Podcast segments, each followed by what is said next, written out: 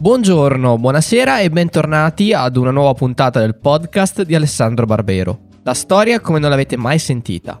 La raccolta indipendente e senza scopo di lucro delle migliori lezioni e conferenze del professor Barbero. Questa non è stata una settimana facile per nessuno e nel mio piccolo spero che questo podcast sia riuscito a tenervi compagnia.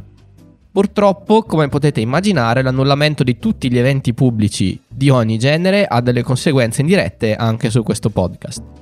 È importante, per favore, quindi dopo l'episodio fermatevi 30 secondi ad ascoltare di cosa si tratta. Ma veniamo alla puntata di questa settimana. Il centro sociale occupato autogestito Ex SNIA di Roma organizza ogni anno Logos, la festa della parola. E nel 2019 hanno invitato per una chiacchierata intitolata Quid de in the fit, cioè cosa succede dopo, anche il nostro caro e stimato professore. Ringrazio ovviamente Logos ed Exsnia per avermi fornito l'audio in alta qualità e vi auguro un buon ascolto.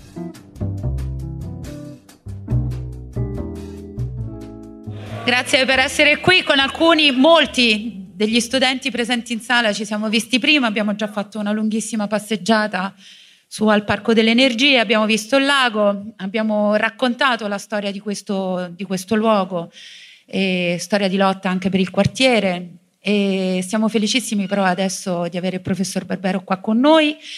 Siamo pronti per aprire una, una conversazione con, um, con lui e in realtà avevamo già preparato e raccolto dal pubblico diciamo, alcune domande. Se non dovessero essere sufficienti per diciamo così, soddisfare la vostra curiosità, il microfono è sempre aperto, quindi anche per uno scambio e un'interlocuzione. Quindi le domande diciamo, sono soltanto un avvio per poter eh, intavolare una, una discussione che non sia una lezione frontale. Quindi vedo anche tante persone appunto non appartenenti alle scuole, quindi è bellissimo vedere questa sala piena di mattina. E non vi presenterò professore perché avete già fatto tutti i compiti a scuola e partirei immediatamente con eh, con la prima domanda, che è un po' lunga ma abbastanza importante. Quest'anno ricorrono i 75 anni dalla morte di Mark Bloch, fucilato dai nazisti dopo tre mesi di torture nel 1944. La sua figura di storico, allo stesso tempo impegnato nella realtà e rigoroso interprete del metodo scientifico, ci richiama oggi all'importanza di saper applicare la correttezza e la disciplina nel metodo storico per capire il nostro passato e anche quello più recente l'esatto opposto di tutte le strumentalizzazioni e gli abusi che sono tanto in voga, a partire dall'equiparazione oggi anche istituzionalizzata dalla Unione Europea tra fascismo e comunismo. Ecco quindi una prima suggestione. Come si possono combattere oggi queste semplificazioni e queste forzature raccogliendo l'eredità dei maestri della storiografia del passato? Grazie.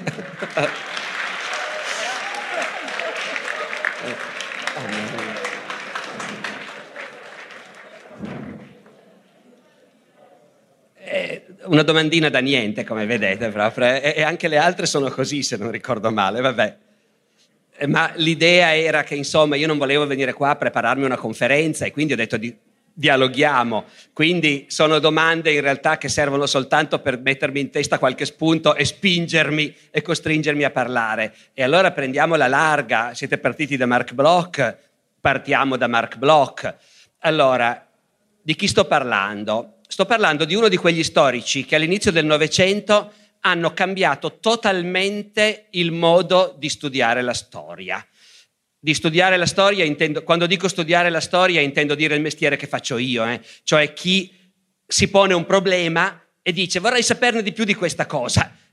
Vado a cercare i documenti, vado a cercare le fonti, cerco di capire cosa è successo davvero e lo spiego.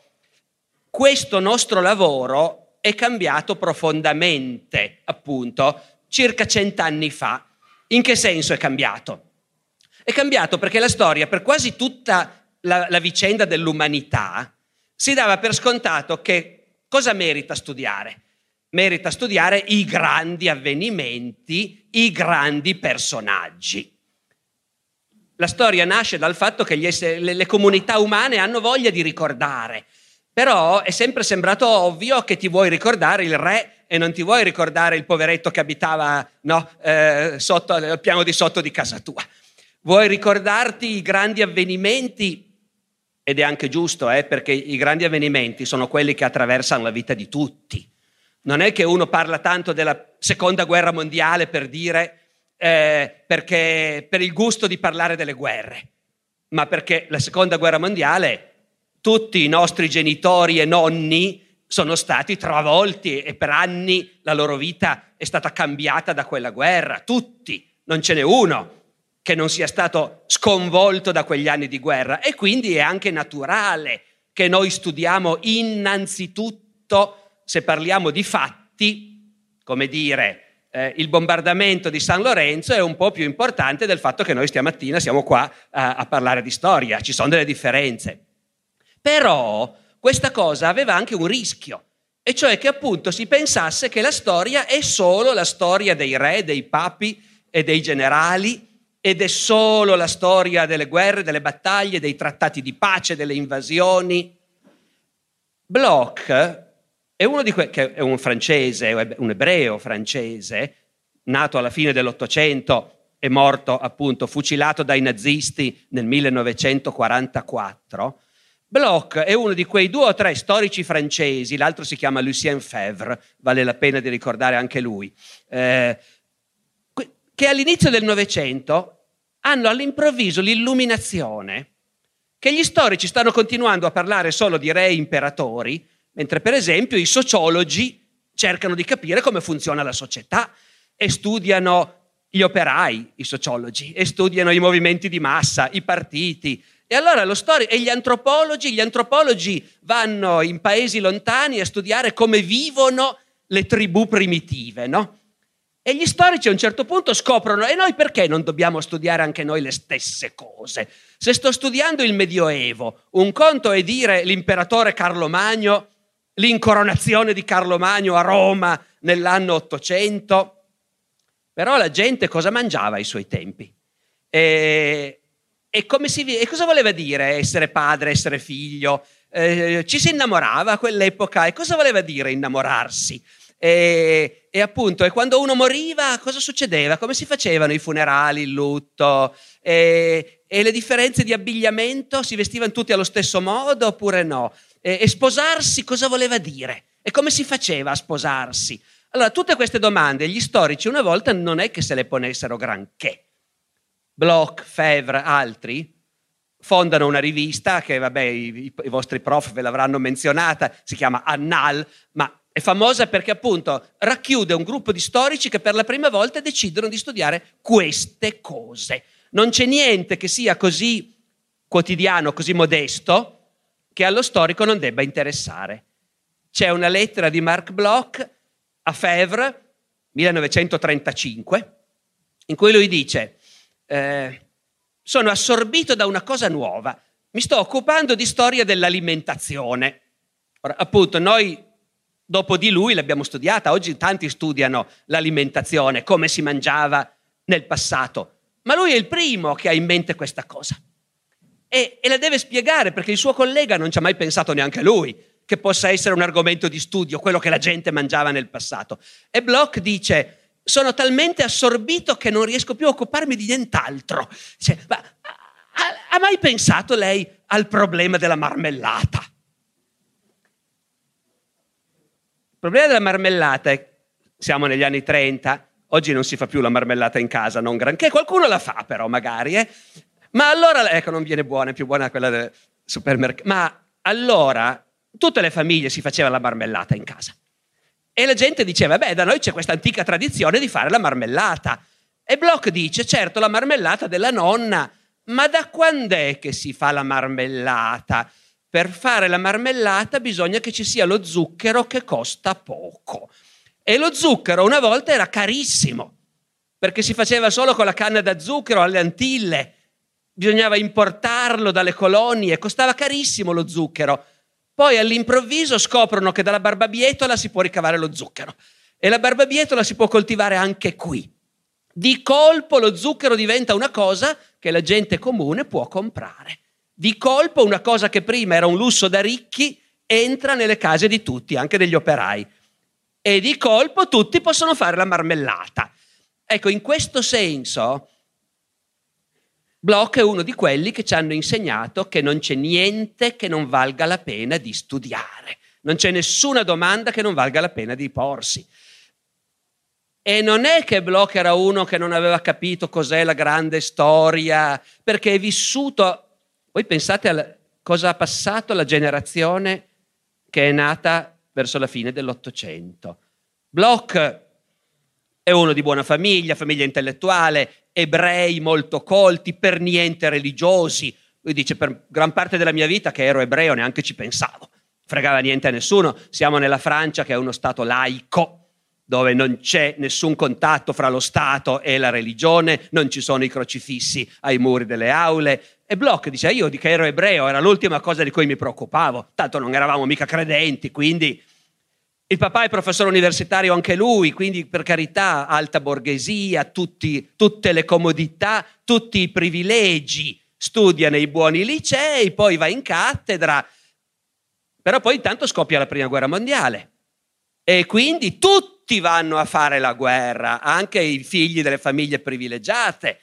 Bloch fa la guerra per anni. Io potrei parlare per un'ora solo di Bloch, poi dammi uno strattone della giacca, eh, mi raccomando. Perché... Ma Bloch in guerra scopre delle cose straordinarie. Intanto una cosa che mi ha colpito moltissimo, lui dice questo. In guerra, lui è un ufficiale ovviamente, è un borghese, quindi fa l'ufficiale e comanda una truppa di operai e contadini, soldati semplici. E Bloch dice, noi crediamo sempre che gli operai e i contadini siano dei duri, invece non è mica vero.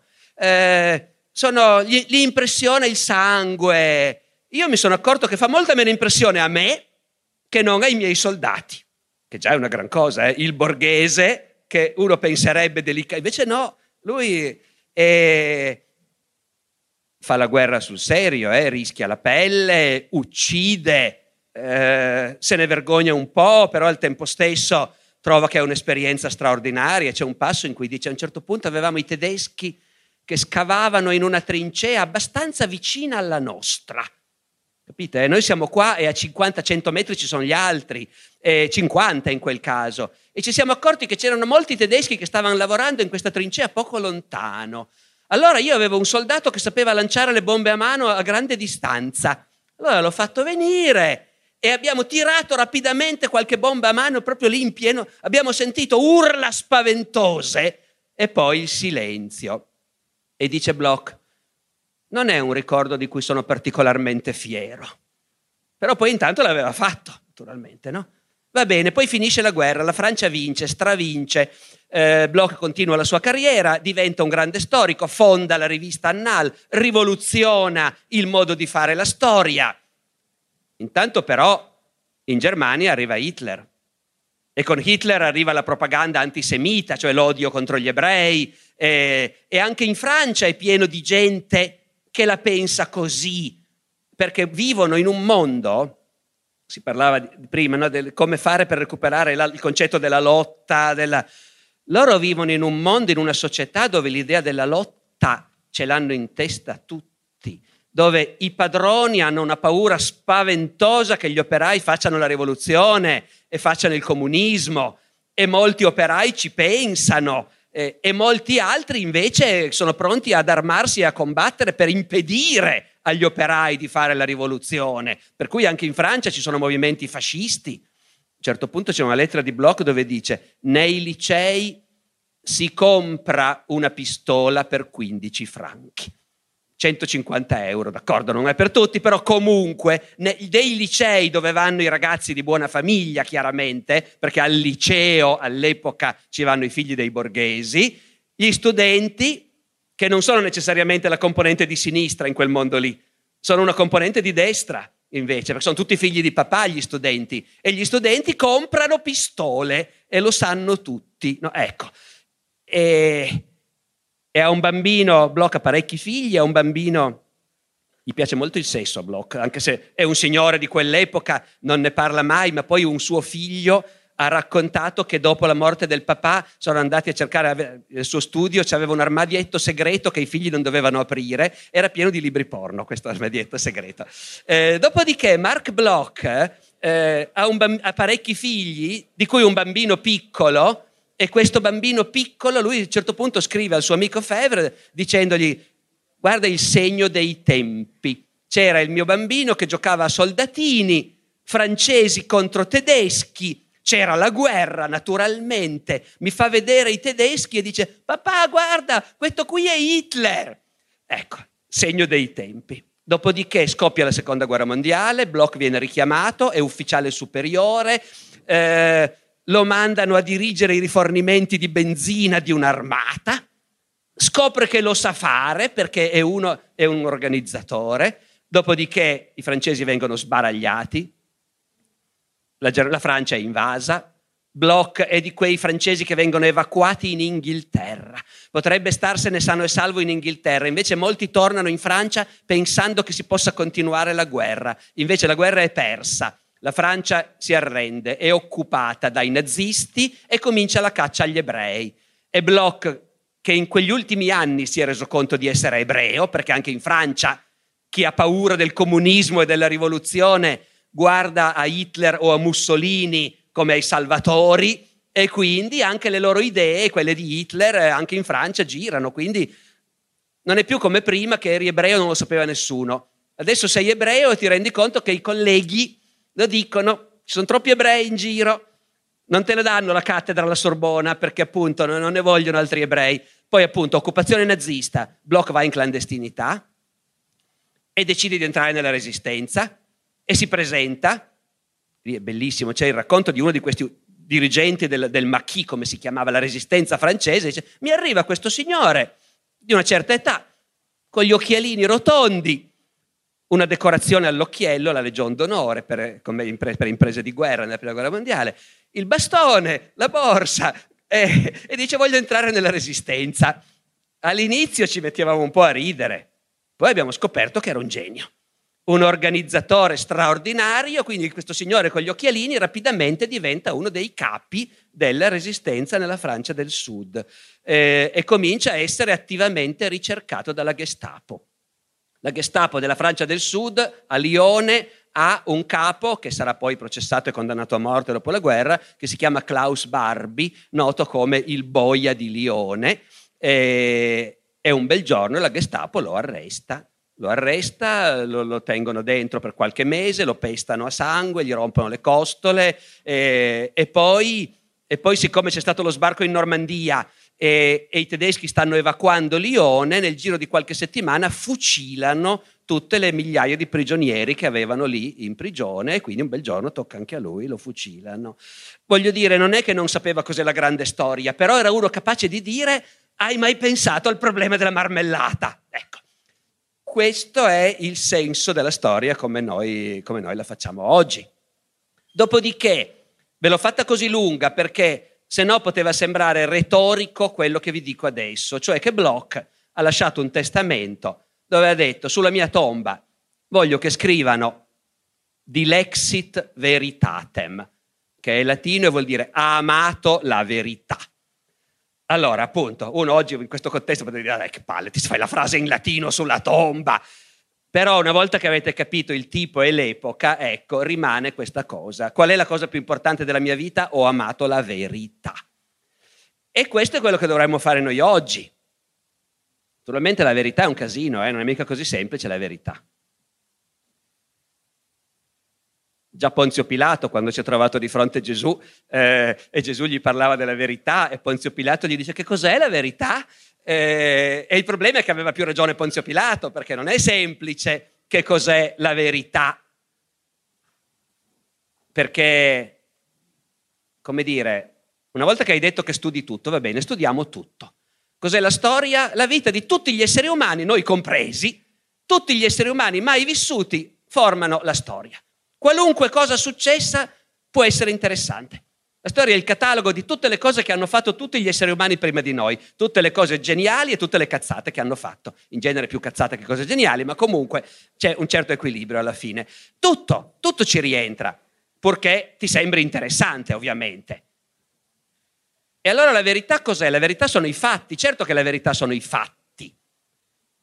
Quando qualche storico del futuro dirà non è vero che quel giorno il professor Barbero è venuto a parlare sulla via Prenestina, mi risulta che quel giorno era a Milano, ecco, dirà una menzogna, perché è un fatto che noi oggi siamo qui. Però della verità fa anche parte e, e, qualcuno dirà, ma c'era poca gente ad ascoltarlo. Eh, eh, qualcuno dirà, no, a me risulta, ma li hanno contati? No, li avete contati? No. Eh, e, quindi, e quindi qualcuno potrà dire, no, non credo potessero essere in molti, figurati chi interessavano queste cose a quell'epoca. No, ecco. e, e poi qualcuno dirà, e il pubblico ha trovato meraviglioso l'intervento del professor Barbero. E qualcun altro dirà, no, secondo me il pubblico... Ne... E cos'è il pubblico? State pensando tutti la stessa cosa? No, naturalmente. Però anche quello che ha in testa ognuno di voi è un pezzetto della verità. E come fa lo storico secoli dopo a saperlo? No? Ecco. Guardate che io adesso sto scherzando, ma se la domanda è gli italiani erano fascisti? Al tempo del regime c'era consenso? E chiunque risponda sì, dice solo un pezzo della verità. E anche chiunque dica no, dice solo un pezzo della verità. C'era il consenso al tempo del regime fascista. L'unico modo, ma no, neanche. Immaginiamo di avere un database in cui per ogni italiano, 35 milioni di persone, tu puoi sapere se era d'accordo o no col regime. Ma quando? Nel 1922? Eh, o dopo il delitto Matteotti, o al tempo della guerra d'Etiopia, quando anche chi era contrario dice, però cazzo guarda che roba, accidenti, abbiamo conquistato l'Etiopia, ci siamo fatti un impero, eh, no? Ecco, eh, allora, allora voi capite che è forte quando si studiano queste cose la tentazione di dire sì, vabbè, tante cose, però fondamentalmente gli italiani erano d'accordo col fascismo. Dopodiché arriva un altro studioso e dice no, no, no, tante cose, però secondo me fondamentalmente gli italiani non erano d'accordo. Bisogna stare attenti.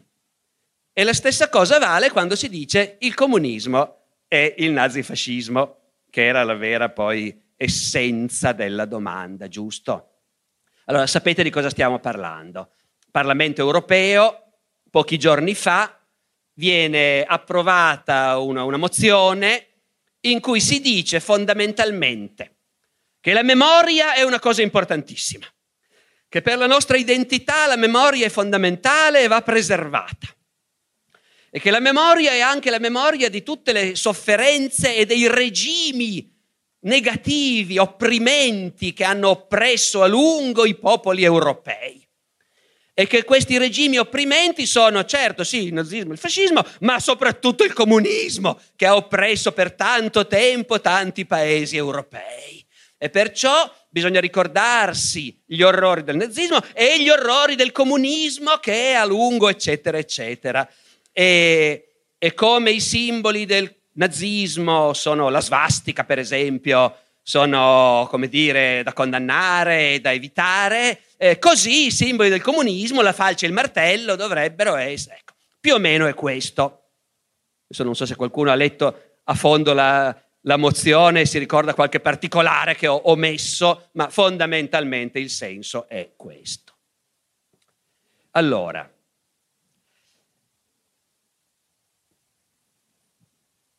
Cosa fa lo storico davanti a una cosa del genere? Se in futuro gli storici si interesseranno di questa cosa, com'è che il Parlamento europeo ha fatto una cosa così? A chi è venuta l'idea? Allora, l'idea è venuta ai parlamentari che vengono dalla Polonia, dall'Ungheria, eh, dalla Lettonia, i paesi baltici, cioè paesi che hanno avuto sì l'occupazione nazista, pochi anni, e poi, dopo essere stati liberati dai sovietici, hanno avuto l'imposizione di regimi comunisti che sono durati decenni e decenni. E in quei paesi l'invasione nazista era stata sì da molti vista come un'invasione da combattere, ma molti altri erano stati invece abbastanza d'accordo perché anche lì l'anticomunismo, voi capite, sei in Polonia, da una parte hai la Germania di Hitler, ma dall'altra c'hai la Russia di Stalin e se tu sei appunto un proprietario terriero, un prete, ma anche un piccolo contadino che ha paura che i comunisti gli portano via la sua fattoria, o un negoziante che ha paura che i comunisti gli portano via il suo negozio. E allora tutto sommato, sai, fra i nazisti e i comunisti, dovendo scegliere, inoltre quei paesi erano pieni di ebrei, c'era un antisemitismo violentissimo di gran parte della popolazione e quando i nazisti sono arrivati, tocca dirlo, in Polonia come in Lituania o in Lettonia, una parte della popolazione locale ha collaborato con entusiasmo alla deportazione degli ebrei. Dice almeno a qualcosa serve l'invasione nazista. Allora voi capite che nella memoria di questi paesi, lì sì, il periodo dell'invasione nazista Insomma, ha avuto degli aspetti positivi, degli altri negativi. Quello che rimane nella mentalità di molti è che dopo sono venuti i comunisti e i comunisti ci hanno oppressi per 50 anni eh, e quindi questo è quello che hanno in testa. Dopodiché, dopodiché bisogna vedere di cosa si sta parlando. Perché il nazismo è una cosa che è stata inventata in Germania negli anni 20 e vent'anni dopo è finita. Nel 1945 i capi nazisti sono morti tutti. Chiunque era stato nazista si è affrettato a buttare via il distintivo e a giurare che lui, per carità, sì, mi ero iscritto al partito per obbligo, però mai stato nazista in vita mia. E il nazismo lì è finito. Poi voi direte ci sono ancora gli skinhead eh, in Germania Est che si ispirano a queste cose. Ma non stanno simpatici magari, ma non è qualcosa di profondamente radicato e significativo. Il nazismo di per sé è il regime nazista, una roba che è stata messa su in Germania, che aveva lo scopo di rendere potente la Germania e sterminare gli ebrei, scopo dichiarato fin dall'inizio, è stato quello. Tanto che se voi trovate oggi uno che dice io sono nazista, è inutile chiedergli, ma Hitler ti sta simpatico? Perché se uno è nazista, Hitler gli sta simpatico. E il nazismo ha come simbolo la croce uncinata, la svastica, e la svastica vuol dire quello. Se uno oggi si volesse mettere una svastica all'occhiello, vuol dire io sono per la dittatura, il militarismo, lo sterminio degli ebrei, la grande Germania eh, e così via. Vuol dire quello. E il fascismo? Il fascismo è nato nel 19 e nel 45 è morto. È durato poco più di vent'anni anche lui. È morto il fascismo, non sono spariti i fascisti. L'Italia era piena di fascisti ed è tuttora piena di fascisti.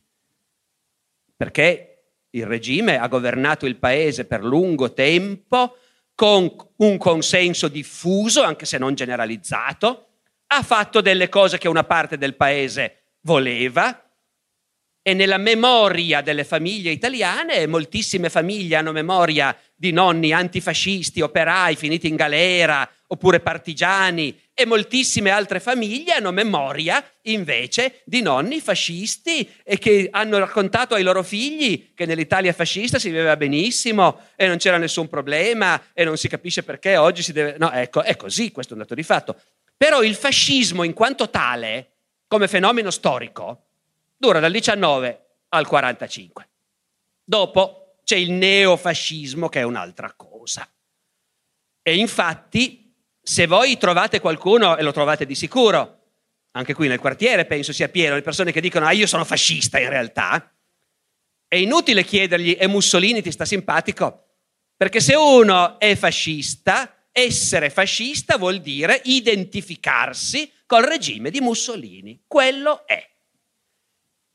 E il fascio littorio è il simbolo di quel regime e di quei valori. Quali sono i valori? Beh, l'Italia deve essere forte, potente, unita, non, deve, non bisogna litigare, non ci devono essere partiti che litigano fra loro, non ci devono essere giornali che scrivono cose scandalose, eh, deve essere un paese unito, forte, gerarchico, non bisogna eleggere i sindaci, decide il governo chi deve essere il sindaco di Roma, eh, bisogna marciare tutti quanti per le strade, tutti inquadrati, e così l'Italia sarà forte, potente e rispettata.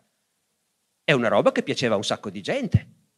E a me se uno mi dice a me questa roba mi piace, mi sta anche bene, hai tutto il diritto di dirlo, naturalmente. Eh. Però il fascismo è quello.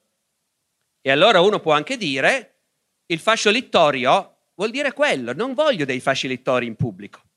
La svastica vuol dire quello, non può voler dire qualcos'altro. Non voglio svastiche in pubblico. Sapete fra l'altro che in Germania con la svastica sono di un rigore estremo, eh? Cioè la svastica non si può esporre in pubblico in nessuna forma. In nessuna forma vuol dire che io personalmente ho visto in una città tedesca un negozio di francobolli con la sua vetrina. C'era in vetrina una serie di francobolli dell'epoca nazista con la svastica e su ogni svastica c'era un pezzettino di cerotto per nasconderla. Perché i tedeschi sono gente seria e quando hanno detto svastica proibita, eh, svastica proibita, in tutte le forme.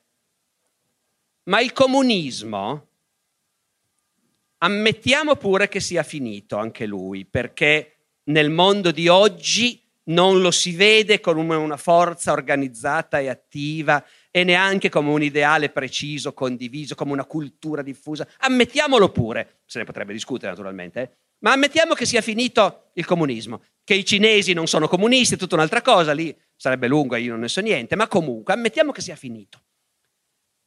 È nato all'inizio dell'Ottocento il comunismo. Nel 1848 esce un librino firmato da Marx e Engels che comincia con le parole uno spettro si aggira per l'Europa. E cioè i padroni, i ricchi, hanno i brividi perché si sono accorti che i loro operai non si accontentano più di lavorare e essere sfruttati, ma si stanno organizzando e vogliono qualcosa, vogliono cambiare il mondo. Comincia nella prima metà dell'Ottocento, e dura fino a ieri, d'accordo? 150 anni. Il comunismo è esistito in tutti i paesi, nel senso che in tutti i paesi del mondo ci sono state persone che dicevano io sono comunista, voglio il comunismo, ci sono state organizzazioni e partiti comunisti. Nella grande maggioranza dei paesi non sono mai andati al potere, sono sempre stati perseguitati, essere comunista voleva dire rischiare la galera o molto peggio, perché ci sono tanti paesi dove essere comunista a un certo punto voleva dire ti sbattono al muro se ti trovano. Ecco. Dopodiché i partiti comunisti sono andati al potere in molti paesi, per primo in Russia nel 1917 e poi dopo la seconda guerra mondiale nel 1945 in tanti altri paesi e non c'è nessun dubbio che al governo sono stati disastrosi. Non c'è nessun dubbio sul fatto che i comunisti dovunque sono andati al governo hanno messo in piedi dei regimi fallimentari. In Unione Sovietica è stato messo in piedi un regime omicida e assassino, che ha dato tante cose, molta più eguaglianza che non sotto il capitalismo, ma anche molta retorica vuota, molta propaganda insopportabile e molta violenza omicida. I regimi di cui si lamentano oggi i polacchi, i lituani, quelli nati nel 1945, non sono stati altrettanto omicidi, ma sono stati regimi oppressivi, impopolari, che alla fine alla maggioranza della gente non piacevano. Certo, Stalin incarna un comunismo al potere che nei suoi anni, in quei vent'anni in cui Stalin è stato al potere nell'Unione Sovietica, ha fatto più morti di quelli che ha fatto Hitler. Certo. Dopodiché il comunismo è quello. Vallo un po' a dire a uno che lottava per organizzare gli operai e farli scioperare nel, nel, nell'Italia appena unita di Vittorio Emanuele II, che il comunismo sono i campi di concentramento.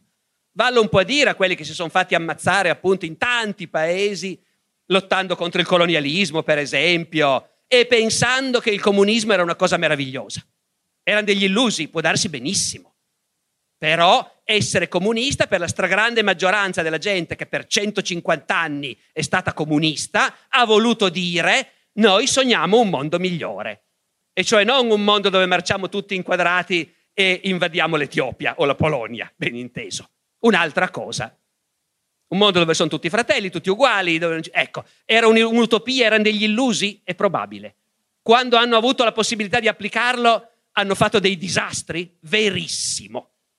Dopodiché la differenza mi pare evidente rispetto al fascismo e al nazismo. E E se uno ignora questa differenza, appunto, ignora la verità. Perché la verità è che tu non puoi dire essere comunista è come essere nazista. La falce e il martello è come la svastica. Sono due cose diverse.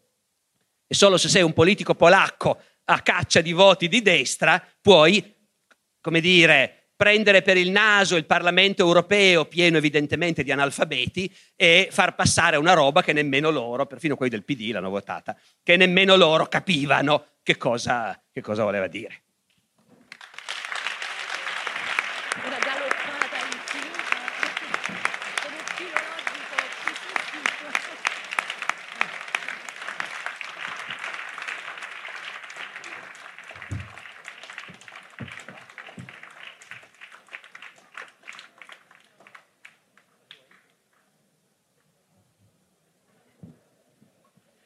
Prima di passare alla seconda domanda, eh, c'è qualcuno che vuole fare un breve intervento, una chiosa?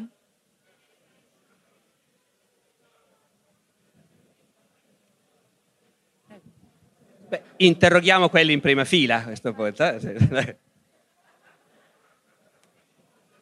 Buongiorno, buongiorno professore, noi ci siamo incrociati prima. Eh, io le volevo chiedere una cosa. Ah, ieri è uscito su Rep- Repubblica un breve pezzo di Corrado Augias che mi pare si intitolasse Chi era più cattivo tra, eh, Stali, eh, tra Mussolini e Hitler, una cosa del genere. I titolisti, come noi ben sappiamo, non sono gli stessi che scrivono gli articoli, quindi sovente i titoli non rispecchiano il contenuto. Però questa categoria, bene, male, eh, giusto, sbagliato, secondo lei come storico è una categoria che ha senso oppure no? Perché a me sembra che se io guardo la storia così, in senso di bene e male, come diceva lei prima, poc'anzi, eh, si ammazzano ogni cinque minuti e quindi, no? Ecco, dove può stare il bene? Ma infatti qui c'è un grosso problema, perché, eh, come dire, il, il punto di vista dello storico non è lo stesso del cittadino. E questo non è un gran problema se tu studi l'antica Grecia, perché se studi l'antica Grecia nessuno ti viene a chiedere ma aveva ragione Sparta o aveva ragione Atene? Poi magari in cuor tuo parteggi, in genere da ragazzini piace di più Sparta, non si capisce bene perché, ma comunque, ecco. Però non è un vero problema. Se studi i Guelfi e i Ghibellini, nessuno ti dice ma in realtà chi aveva ragione, tranne a Siena dove ti dicono avevano ragione i ghibellini e quella volta che abbiamo sconfitto quei bastardi di Fiorentini a Montaperti, ancora adesso a Siena tutti sanno di questa cosa, ma in generale chi se ne frega dei Guelfi e dei ghibellini. Quando tu studi la storia puoi studiare anche i peggiori massacratori dicendo però aveva un progetto politico, Attila re degli Unni aveva un suo progetto politico, Tamerlano aveva, poi fabbricava le piramidi di Teschi, vabbè è un dettaglio come dire divertente. Ecco. Quando ti avvicini a noi, da un lato in realtà lo storico dovrebbe e deve mantenere lo stesso atteggiamento, e cioè io sto studiando questa roba per capirla perché voglio sapere cosa è successo. E quella è già una gran cosa, quando riesci a sapere cosa è successo. Magari mi piacerebbe anche capire perché sono successe certe cose. Ed è già molto meno facile, eh?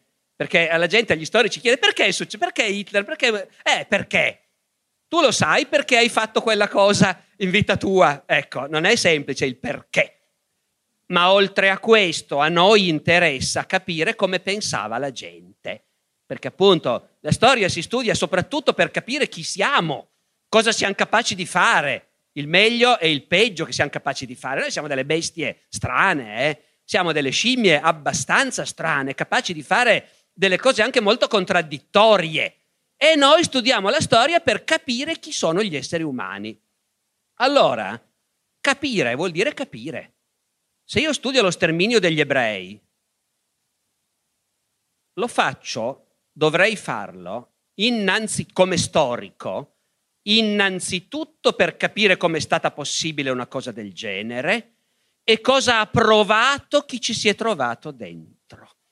E cosa ha provato chi ci si è trovato dentro vuol dire sapere cosa prova un ebreo che viveva tranquillo nel suo villaggio in Polonia con i suoi vicini cattolici e poi a un certo punto negli anni 30 scopre che i cattolici cominciano a guardarlo sempre peggio e a darsi di gomito quando passa dicendo quello lì è ebreo e poi, e poi scoppia la guerra, arrivano i nazisti e i suoi stessi vicini cattolici vanno a casa sua e lo ammazzano a bastonate. Eh, però io devo anche con lo stesso interesse capire cosa pensavano quei polacchi ai quali qualcuno ha messo in testa che gli ebrei sono i vostri nemici, vi succhiano il sangue, vi portano via i posti di lavoro. E, e, devo sapere cosa pensava un tedesco che si iscriveva al partito nazista. Non è che posso dire, vabbè, era una canaglia e quindi è diventato nazista. È anche per sogno. Era pieno di brave persone che sono diventati nazisti o fascisti. Perché? Cosa gli scatta dentro? Il problema è che io mentre con Attila, re degli Unni, non ho un coinvolgimento emotivo mio, con Hitler o Mussolini o Stalin ce l'ho il coinvolgimento mio. Eh, e quindi io un, devo essere capace da un lato di studiare queste cose imparzialmente. Non mi importa chi sono i buoni e chi sono i cattivi, li studio. Al tempo stesso dentro di me so che per quanto riguarda me personalmente alcuni li trovo cattivi. Eh, no, ecco, ed è sacrosanto così, però ecco, non so se mi sono spiegato, la, la vedete, no? la, la, contraddizione. E, e da questa contraddizione non si esce facilmente. Il bene e il male. Ti metti a fare i bilanci alla fine, dice quello è stato un po' peggio. Eh, no, alla fine bisogna separare i discorsi. E cioè, per me, che vivo nel mondo oggi, che gli americani e i sovietici hanno vinto la seconda guerra mondiale e i nazisti l'hanno persa, sono contento. Fossi stato lì, avrei desiderato ansiosamente che andasse a finire così. Maledizione, certo. Dal che consegue anche che sono molto contento che i partigiani eh, e la loro parte hanno prevalso e che le, le, brigate nere sono state sconfitte. Perché se fossi stato lì avrei detto, beh, io voglio vivere in un mondo dove ha vinto la resistenza e non in un mondo dove hanno vinto i, fascisti. Questo però non deve portarmi a dire, e quindi i fascisti erano tutti cattivi, eh, e quindi i partigiani erano tutti buoni che è la tendenza naturale, no? una volta che ti schieri da una parte, e allora sei fregato, perché poi arriva un fascista e ti dice ho le prove che i partigiani hanno commesso un delitto, e, e, e allora invece bisogna riuscire a dire appunto, guarda, le, che sia andata, io oggi come cittadino di questo mondo posso dire sono contento che hanno vinto quelli lì e non quegli altri. Quelli avevano ragione e quegli altri avevano torto per quanto riguarda la mia visione del mondo. Poi quelli che hanno vinto erano tutti santi, ma nemmeno per idea. Gli americani sbarcando in Sicilia hanno fatto anche stragi di civili e fucilato prigionieri italiani e poi non ce l'hanno detto perché non si doveva dire, ma certo, va così il mondo. Il bombardamento di Dresda, quando gli americani nel febbraio del 45 bruciano una città tedesca di nessuna importanza militare, di enorme importanza artistica, piena di profughi civili, facendo decine di migliaia di morti senza nessun motivo. È stata una bella cosa? No. Buttare la bomba atomica sul Giappone, magari la prima potevi dirmi è indispensabile, se no questi non si arrendono, ma la seconda. Dopodiché e i partigiani ne hanno commessi di crimini, ma certo, in tutte le nostre campagne ci sono dei vecchietti che dicono: oh, mi rubavano il vitello, mi rubavano la pecora. Ecco, no? E allora, e chi se ne frega? Questo sì che è normale, perché la storia cioè, è piena di, di violenze, di abusi, di crimini.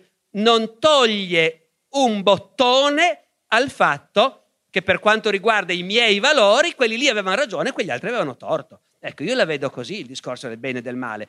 E, e quindi non è neanche così importante dire ma Mussolini era cattivo. Dipende. Se trovo qualcuno, e ce ne sono di sicuro tanti in Italia, che pensano che era una brava persona, eh, è buono d'animo, e, e, allora ovviamente poi bisogna vedere, perché poi anche essere buoni d'animo cosa vuol dire? Mussolini avrà avuto certamente dei momenti di umanità, eccetera. Poi al tempo stesso, quando c'è la guerra d'Etiopia e, e, e i suoi comandanti gli chiedono se possono usare i gas per avvelenare questi disgraziati di etiopici scalzi che già stanno perdendo e sono già in rotta e Mussolini dice sì sì usate i gas, ammazzatene più che potete e, e, e va bene, certo, certo. Ma d'altra parte anche Churchill durante la seconda guerra mondiale quando c'è la carestia in India e deve decidere se mandare risorse in India oppure tenerle in Inghilterra dove come il fronte è lì e la guerra bisogna vincerla e Churchill non manda risorse in India e muoiono di fame un'infinità di persone e la politica è anche questo. L'importante è capire che appunto non è questo il, il discorso morale è quello che noi possiamo fare oggi in base ai nostri valori e non c'entra niente col fatto che singolarmente i buoni, i cattivi e così via. Se no non se ne uscirà mai se no arriverà sempre un panza qualunque a dire, ah, oh, ecco dieci casi in cui i, carti- i, partigiani hanno fatto delle brutte cose, ecco. E tutti a dire, ah, ma allora erano tutti uguali, no? Ecco.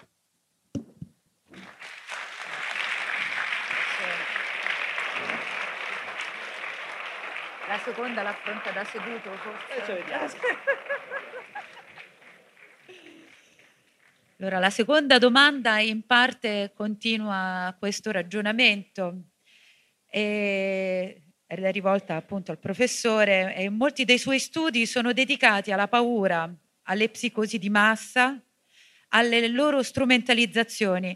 Come si può combattere con gli strumenti dello storico oggi quella che è diventata una delle più grandi paure e in parte costruita artificialmente, che è la paura dell'altro? Eh, come si può combattere? Cioè, come dire, non, gli storici non fanno questo mestiere, ecco, naturalmente, però, però si può ragionarci un po' su. Non bisogna combatterla dicendo ma perché avete paura dell'altro? Siete proprio stupidi? È così bello l'altro, è così bella la multiculturalità, la multietnicità, il kebab, eccetera. Non bisogna combatterla così, perché non so se la paura, ma certamente l'antipatia per l'altro è qualcosa di radicato nella natura umana. Questo almeno è quello che si capisce studiando la storia e l'antropologia. Cioè, di per sé, capite, sto parlando della natura umana, la natura è una cosa e la civiltà è un'altra. La civiltà in tutte le sue forme, la cultura, le leggi, la religione, servono a modificare la natura umana la natura umana di per sé è piena di cose sgradevoli. La natura umana è ancora quella di chi, come dire, quello lì mi sta antipatico e ci sto litigando, gli spacco la testa. In società dove la cultura è relativamente ridotta, per esempio i Longobardi, eh, effettivamente la gente quando litiga spacca la testa a quello che gli sta sulle palle. Dopodiché, perfino la società longobarda inventa dei meccanismi per limitare questa cosa. Il meccanismo base è, guarda che se spacchi la testa a quello lì, suo cugino ha diritto a spaccarla a te. E questo è già un tipo di freno. Poi però c'è anche un altro freno, tipo, e tu se vuoi puoi convincere il cugino a non vendicarsi se gli paghi un risarcimento. Sono tutti meccanismi relativamente primitivi che però ci dicono che ogni società è spaventata dalla violenza e cerca di limitarla mentre di per sé la scimmia, se può, spacca la testa al rivale, d'accordo? Ecco, e gli porta via la donna. Parlo della scimmia maschio, si intende, la scimmia femmina c'ha anche lei le sue. Allora, la natura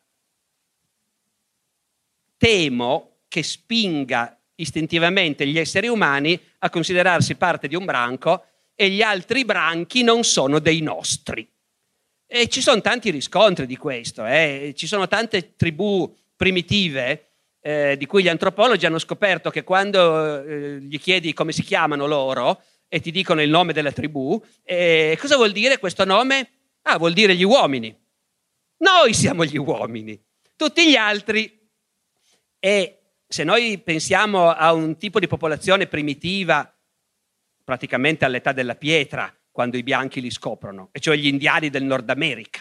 Popolazioni primitive che noi amiamo moltissimo, molto ben conosciute, molto popolari e che, di cui a volte abbiamo anche un'immagine idillica, no? balla coi lupi, almeno i Sioux sono buoni, eh, i poni sono cattivi invece naturalmente.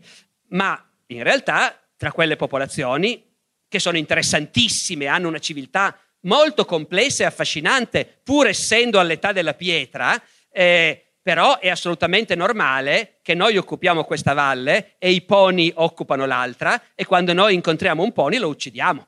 E, e, se possiamo andiamo a rubargli i cavalli e ad ammazzarne qualcuno e riportare gli scalpi a casa. Eh, questo è diffusissimo nei comportamenti umani.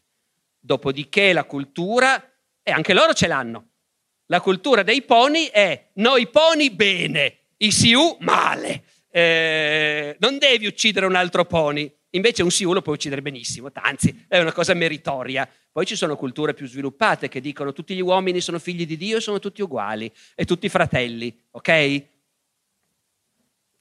Tanti livelli diversi.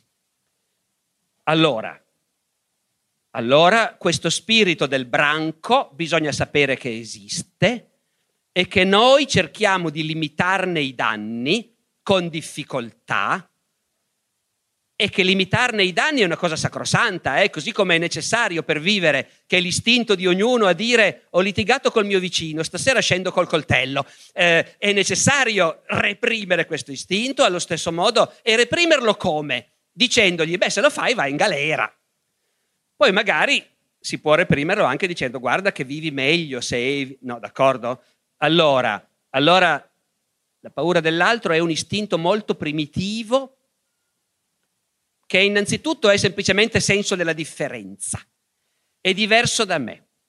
E se è diverso, che bello.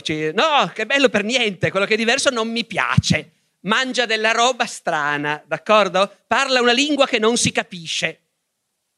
Oggi sono cose che ci immaginiamo possa pensare soltanto una persona molto ignorante, ma i greci hanno costruito la loro civiltà dicendo noi greci siamo esseri umani e quegli altri non si capisce niente quando parlano barbar, bar, bar, bar, ecco, ba, i barbari, tutti gli altri barbari perché non si capisce. È molto profonda questa cosa nella, nella psicologia umana.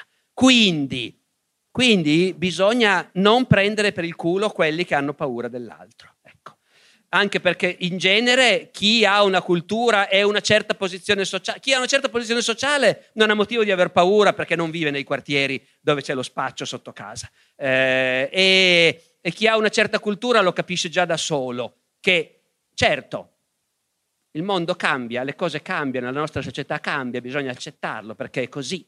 Eh, e al limite chi ha molta cultura può anche dire sì sì, fra, fra 500 anni gli italiani non esisteranno mica più è evidente che ci sarà un altro popolo. E, e d'altra parte, duemila anni fa c'erano gli italiani, no che non c'erano. Eh, e allora? Eh, però capite, anche chi ha una certa cultura questi discorsi li fa dicendo vabbè tanto io non ci sarò più, quindi però un po' ti dispiace. Chi non ha degli strumenti vede il mondo intorno a lui che cambia, il suo quartiere che cambia, le sue città che cambiano e l'altro dappertutto. Ci vuole un enorme, paziente lavoro per spiegare che questo è un problema, lo è per te come per quell'altro che è venuto fin qui, anzi più per lui che per te, però lo è anche per te, lo sappiamo, però bisogna insieme lavorare perché questa cosa sia più un vantaggio che un danno. Ecco. Eh, poi adesso lo sto dicendo superficialmente e non è lo storico che deve dare queste ricette, ecco. però, però appunto lo storico può dire attenzione a non minimizzare, poi non so se adesso ho esagerato, eh, ci tengo a dirlo, è chiaro che quando dico è naturale nell'essere umano la diffidenza per l'altro, sto anche dicendo e quasi tutto quello che è naturale è sbagliato e dobbiamo cercare di cambiarlo e di reprimerlo, perché altrimenti trotteremmo nudi eh, nella savana. Eh, quindi ecco.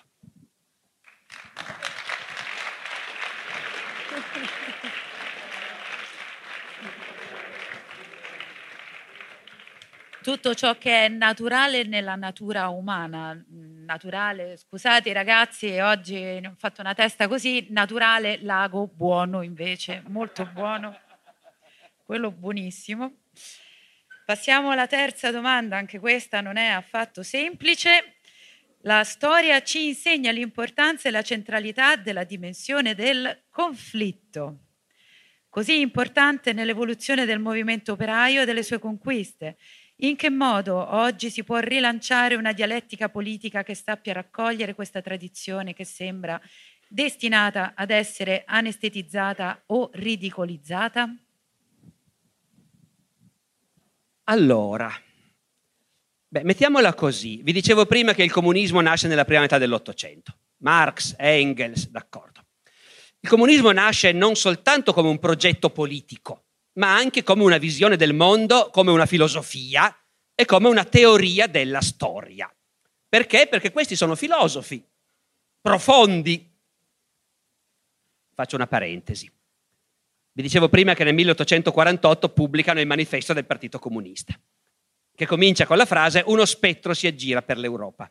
Io qualche anno fa ho fatto una lezione su Cavour, presente, primo ministro del Regno di Sardegna, grande tessitore, poi primo ministro del Regno d'Italia, muore subito dopo, ma insomma. Cavour nel 1848 scrive una lettera in cui parla del fatto che in giro eh, lo spettro del comunismo sta facendo paura a molta gente.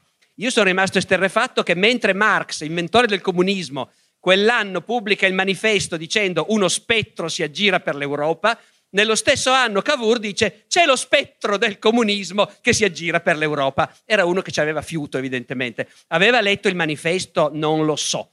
Ma certamente Cavour dice queste idee nel 48 c'è la rivoluzione in mezza Europa, eh? e tra l'altro in Francia.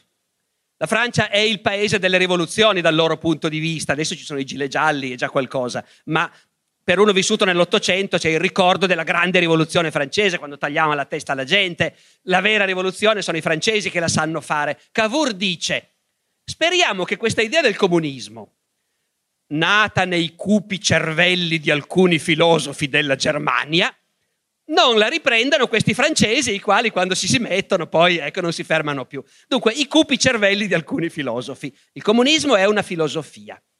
E in sostanza Marx dice, non solo noi vogliamo organizzare gli operai perché è chiaro che hanno bisogno di essere difesi dai padroni, no, no, vogliamo portarli al potere gli operai e che gli operai vadano al potere è nella logica delle cose, perché la storia ha un suo senso, dice Marx.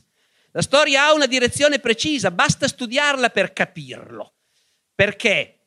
Perché la, il motore della storia è l'economia e sono i conflitti che nascono nell'economia.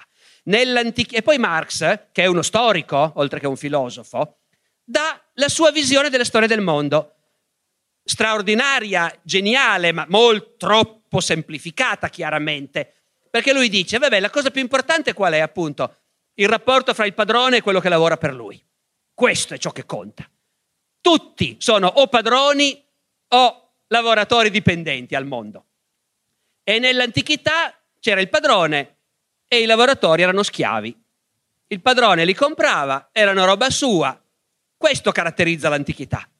E gli schiavi ogni tanto si ribellano, ma cosa vuoi che facciano? Eh, è tutto in mano ai padroni, le rivolte degli schiavi vengono stroncate e si continua come prima. Poi, poi si arriva al Medioevo, non ci sono più gli schiavi, però i contadini sono comunque servi, c'è il signore nel suo castello e i contadini gli devono obbedire, non sono più schiavi, non vengono comprati, venduti, però sono legati, devono ubbidire e, e e ogni tanto si ribellano, ci sono le rivolte contadine. Le rivolte contadine sono sanguinosissime, poi i padroni si organizzano, ammazzano tutti e finisce lì. Oggi, dice Marx, lo vedete che il mondo è cambiato. Non c'è più il dipendente che è schiavo oppure servo e quindi è obbligato. Nessuno obbliga nessuno.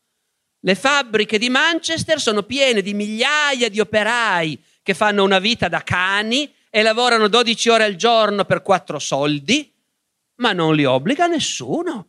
Se vogliono stare a casa, stiano pure a casa, crepano di fame, ma nessuno li obbliga. E allo stesso modo il padrone non è obbligato a fare niente, vuole chiudere la fabbrica, la chiude, nessuno è obbligato a niente. È tutto diverso.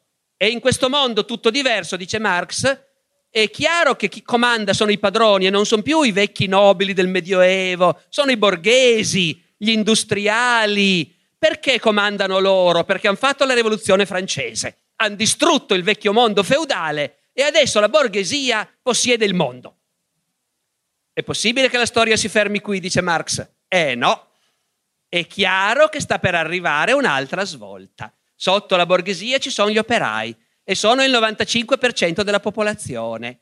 E finché rimanevano nell'ignoranza era facile dominarli, ma noi li istruiremo e gli insegneremo che sono loro che devono governare il mondo e li organizzeremo in un partito che gli permetterà di fare la rivoluzione. E siccome ci sarà un partito che li organizza e una cultura dietro, non saranno le rivolte degli schiavi o le rivolte dei contadini medievali, sarà la rivoluzione. E la storia ci dice che andrà così. Vedete, era una visione grandiosa, però si basava, diciamo, su un presupposto con cui noi non siamo più d'accordo, cioè non è detto. La storia non puoi sapere in che direzione va. Non c'è nessuno che lo stabilisce, non puoi mai dire guarda sono sicuro che il destino è che vinca. Non è così, non è così. E infatti cosa è successo? Che il movimento operaio ha avuto una forza enorme per un secolo e mezzo e in molti paesi è riuscito davvero ad andare al potere e non ha fatto il comunismo come lo si sognava e gli operai si sono ritrovati quasi subito un capofabbrica che gli dava degli ordini che non era il padrone, però lo stesso era il direttore, ecco, anche l'Unione Sovietica, e, e si è tutto un po' perduto, no? Ecco. Perché vi faccio questo discorso? Perché effettivamente Marx diceva il conflitto sociale dovuto alle leggi dell'economia è la costante della storia. In ogni epoca la cosa che conta di più è padrone e dipendenti e che tipo di rapporto hanno. Ed è la rivolta dei dipendenti, la resistenza dei dipendenti, che è ciò che fa andare avanti la storia. Magari, però non c'è più nessuna garanzia che sia davvero così. Oggi è più facile vedere il conflitto, il conflitto sociale voglio dire, come una cosa che in certi momenti viene fuori e in certi altri invece viene congelato e soffocato per l'appunto. Noi chi ha la mia età è abbastanza vecchio da ricordarsi gli anni 70 quando sembrava che appunto il movimento operaio stesse conquistando via via chissà cosa e oggi ecco, è rimasto molto poco di tutto questo. Quindi, quindi noi non possiamo più dare per scontato che la lotta di classe è il motore della storia e che in ogni epoca state tranquilli, tanto viene fuori da sola la lotta di classe, ecco. Però ha bisogno di essere guidata dal partito, però di per sé viene fuori da sola non sembra che sia così. Poi ogni tanto viene fuori, ogni quanto. Io studio storia medievale. Nel Medioevo in Francia, nel 1356, all'improvviso sembra che i contadini in mezza Francia abbiano aperto gli occhi. I signori sono i nostri nemici, non si capisce perché dobbiamo pagare, i signori non servono a niente, sono dei parassiti, facciamola finita coi signori. In mezza Francia i contadini cominciano a riunirsi in bande e andare ai castelli dei signori, attaccarli, ammazzare tutti dentro, bruciare il castello e poi si va al prossimo. E, come dire, con una consapevolezza, perché, adesso non voglio farla lunga, però come si fa a far accettare ai contadini il fatto che ci sono i signori che stanno bene e, e i preti che stanno bene? Bene, il Medioevo è una società che ha una sua organizzazione precisa, eh? ha una sua organizzazione precisa dove, vabbè, intanto non muoiono di fame, stanno tutti ragionevolmente, sopravvivono, ecco, campano anche i poveri. Dopodiché nel Medioevo tutte le autorità, il signore, il parroco, che che sono autorità davvero, mantengono l'ordine, insegnano le buone cose, eh, servono, ecco, e tutte le autorità dicono ragazzi, eh, il mondo l'ha creato Dio e ci ha messi ciascuno in un posto diverso e, e funziona bene così. Nella società ognuno ha il suo ruolo, noi siamo i preti e noi dobbiamo insegnare e pregare e, e vi portiamo in paradiso se ci ascoltate. E, e loro sono i signori e i signori certo comandano, vivono bene, vanno a cavallo, mangiano bene, non dovete invidiarli troppo, i signori combattono, sono i cavalieri, loro difendono il paese. E se non ci fossero loro, qualunque nemico arriva e devasta tutto. Perciò bisogna pagare e star bravi e zitti. E voi altri lavorate. E il vostro compito è quello, siete nati per far quello. Ognuno fa la sua cosa in piena armonia e la società funziona. È un discorso, come dire, che ha anche un senso, eh? eh in quel momento, nel 1356, i contadini francesi aprono gli occhi perché? Perché c'è la guerra e la stanno perdendo. E c'è la guerra dei cent'anni, c'è l'invasione inglese e i nobili signori vengono sconfitti regolarmente dalla, dagli inglesi. E il re è stato catturato in battaglia e in prigione a Londra e si sta discutendo di raccogliere soldi per pagare un enorme riscatto agli inglesi. E allora a cosa servono i nobili signori? Di colpo sembra che i contadini in tu- mezza Francia, tutto il nord, a nord di Parigi, aprano gli occhi. E a quel punto, come dire, soluzioni radicali. Servono i nobili signori? No, erano tutte balle quelle che ci raccontavano. Non servono a niente. Perciò, perciò li ammazziamo tutti. Eh, che problema c'è? Dura qualche settimana. Poi, come al solito, i nobili signori, essendo quelli che sanno fare la guerra, mentre i contadini, poveracci, non la sanno fare eh, e sono armati di bastoni e scuri, dopo un po' i nobili si organizzano e, e, purtroppo un nobile a cavallo basta per far scappare dieci contadini e quindi i nobili li attaccano, li sconfiggono, li sbaragliano, li sterminano e tutti tornano a casa ed è finita lì. Poi nel secolo successivo mi pare ce ne sia un'altra, ecco, di rivolta. Nel 400 ce n'è una da qualche parte. Nel 500 mi pare in Francia niente. Eh, bisogna arrivare al 1789, alla rivoluzione francese, perché un'altra volta i contadini diano l'assalto ai castelli. Stavolta non ammazzano, non trucidano più i nobili sul posto, sono più civilizzati nel Settecento, però comunque danno l'assalto ai castelli e, e, e cambiano il mondo anche in quel caso si scopre subito che chi ne approfitta sono i borghesi, eh, gli industriali, gli avvocati, eccetera, e non i contadini, ma vabbè, pazienza. Eh, dopodiché, appunto, che garanzia abbiamo che, che si possa riportare il conflitto al centro della vita sociale. Ben inteso, voi mi avete fatto una domanda tale per cui mi immagino che ci possa essere qui una maggioranza di persone che vedendo come va il mondo, in cuor suo dice, cazzo sì, il conflitto sarebbe ora che ritornasse. L'Italia è anche piena di gente a cui si rizzerebbero i capelli in testa eh, all'idea che ritorni il conflitto.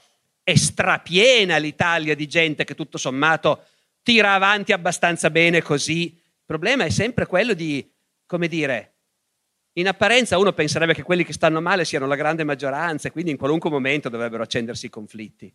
Invece non è così. E non era così anche in passato, perché è troppo comodo dire pochi che godono è una massa oppressa. Ci sono mille sfumature, mille posizioni intermedie e anche il desiderare che le cose rimangano così e che non ci siano casini è una forza profonda negli esseri umani. Eh? Per decidersi a mettersi in gioco ce ne vuole. E già nell'Ottocento, uno potrebbe pensare, diavolo, a metà dell'Ottocento i poveri erano di sicuro la maggioranza. E invece, sempre Cavour, quando scrive nel 48 lo spettro del comunismo, è perché in Francia c'è appena stata la rivoluzione, è caduta la monarchia, hanno fatto la Repubblica, 1848, e Cavour dice, vedo grande spavento in giro. Eh, qui in Italia e anche in Francia moltissima gente è spaventata. Davvero gli fa così paura la Repubblica?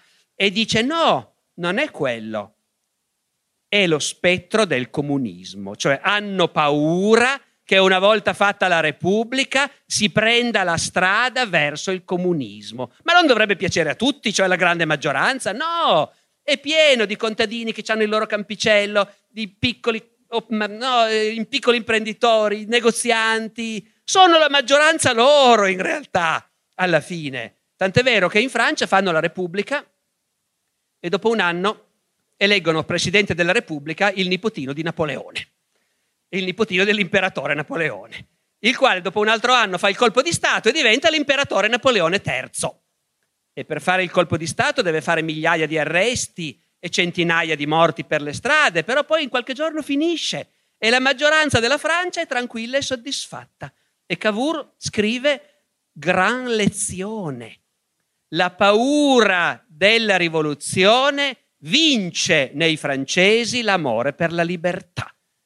Cioè sono di più quelli che sono disposti a rinunciare alla Repubblica, alla democrazia, eccetera, pur di evitare. Le nostre società sono ancora così. E quindi, appunto, è tutt'altro che ovvio che l'idea del conflitto sia benvenuta automaticamente alla maggioranza. Non è così. E allora? E allora è chiaro che la differenza... Beh, c'è il caso. Chi può saperlo? Chi sapeva che in Cile sarebbe bastato aumentare di tre centesimi il biglietto della metro e, e, il Cile sarebbe sceso in piazza? Non se lo immaginava nessuno, no? Quindi può sempre succedere, noi non ce lo aspettiamo. però certamente quello che colpisce oggi rispetto a momenti del passato è la disgregazione, cioè la mancanza di organizzazione. Cioè, quelli che individualmente pensano che il mondo fa schifo e che vorrebbero cambiarlo, cosa fanno? Una volta uno si iscriveva al Partito Comunista.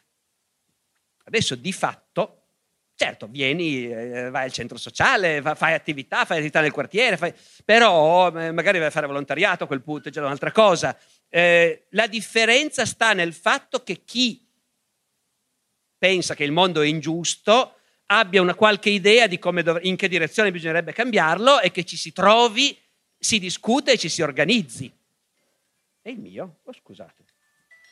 Sono sicuro di averlo spento. No, sì. E, e, ecco, questo diciamo a livello generalizzato non c'è tante micro situazioni, tante micro realtà. Questo è. D'altra parte, come dire, noi anche non abbiamo più la forza di chi era comunista fino a qualche decennio fa e diceva io sto dalla parte della storia. La storia mi darà ragione. La storia ci farà vincere per forza. Non ci crede più nessuno a questo. È un bene, eh, eh, non, non, fa bene, cioè, ma per carità, individualmente è anche bello crederci, anche credere al paradiso è una bella cosa, però, però credo che dal punto di vista dell'azione concreta nella società e nella politica manchi invece ecco, tutta una serie di, di riferimenti, mi sembra. Va bene, io direi... Eh...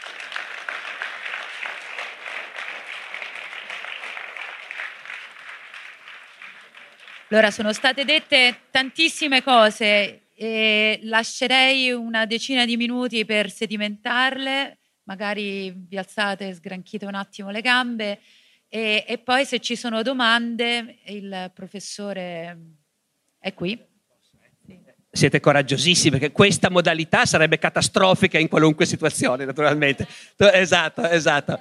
Eh, però, appunto, quindi li, li liberi tutti. Io sono qua se qualcuno vuole eh, o se invece già adesso qualcuno ha delle questioni, come il professore prima, da, da porre pubblicamente, loro resistono ancora cinque... No, ormai è inutile, una volta che si è detto...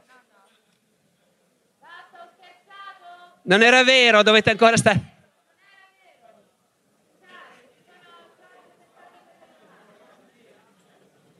Forse ho fatto peggio, speravo di salvare la situazione, ho peggiorato, ma...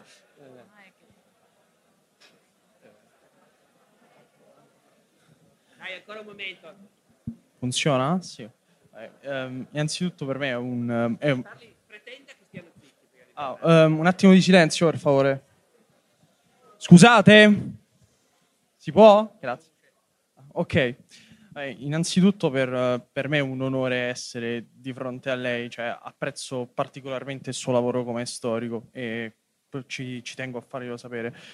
Eh, riguardo appunto, diciamo, appunto eh, il discorso del, um, del, conflitto, eccetera, eccetera. Quello che um, mi pare comunque di notare è sostanzialmente che questa uh, refrattarietà al conflitto sia tipica del, um, del, mondo occidentale, perché per esempio già se noi andiamo a vedere in India o in altre zone del mondo in via di sviluppo, questa reticenza non c'è. In India c'è un, una protesta, una rivolta, un giorno sì e l'altro pure, anche se non se ne parla a livello di media in Cile quella che è la rivolta, cioè la rivolta dei biglietti del, dell'autobus è il culmine di una situazione economica che dura da parecchio tempo. Quindi quello che volevo chiederle come storico era appunto se mh, questa reticenza non fosse soltanto economica, cioè mondo sviluppato, mondo in via di sviluppo che sente principalmente un certo peso di un certo tipo di economia, sempre volendo citare Marx, ma sia radicata anche in, una, in un'ottica storica. Dunque, eh, naturalmente appunto il mondo non è tutto uguale, cioè nonostante la globalizzazione, nonostante il fatto che i modi di vita occidentali ah, si sono radicati in tutti i continenti, però il mondo non è tutto uguale. E eh, così come quando noi facciamo la storia dobbiamo sapere che non stiamo facendo la storia del mondo, dice l'antichità, l'antichità, i greci e i romani, e quella è la nostra antichità. I cinesi hanno la loro antichità, gli indiani, che sono realtà completamente diverse da quelle che studiamo noi. E da un lato è inevitabile che noi studiamo la nostra storia perché già non si riesce a farla tutta a scuola, eh, però bisogna sapere che è la storia di una parte dell'umanità, la nostra. Altre hanno una storia diversa e allo stesso modo qualunque discorso che facevo su oggi cosa succede era certo oggi cosa succede da noi. Chiaro che le condizioni sono diverse, D'altra parte però anche appunto la condizione quasi rivoluzionaria che c'era negli anni 60 e 70 caratterizzava certe parti del mondo, non tutte anche allora. Certo, quindi è l'Occidente che è così oggi. Ci comprenderei anche il Cile però, tutto sommato, perché il Cile, anche se ovviamente ci sono differenze, lì le disuguaglianze sono ancora più abissali di quanto non siano da noi. Aspettiamo e vediamo poi però, eh, perché la direzione che abbiamo preso, ecco. Però il Cile è una società occidentale, eh, come dire, con una classe media, con un, uno stile di vita che è più simile al nostro che non a quello dell'India, ecco, diciamo, no? E in questo senso il discorso povertà estrema, io non so fino a che punto regga, perché è vero che non ci sono delle leggi della storia, non ci sono delle costanti, però se uno va a vedere le rivolte e le rivoluzioni non scoppiano necessariamente quando la povertà è diventata intollerabile e non sono necessariamente quelli che proprio muoiono di fame che si ribellano. Eh, io non so perché, sarebbe più intuitivo il contrario, però nel Medioevo, quando c'è la carestia e la gente fa fatica a dar da mangiare ai figli, non scoppiano le rivolte. Eh, le rivolte scoppiano in altri momenti, quando ci sono congiunture anche politiche che spingono a realizzare certe disuguaglianze e non sono i poverissimi che le fanno, sono spesso quelli che hanno già qualcosa da perdere e, e hanno intravisto che si può guadagnare molto. Ecco.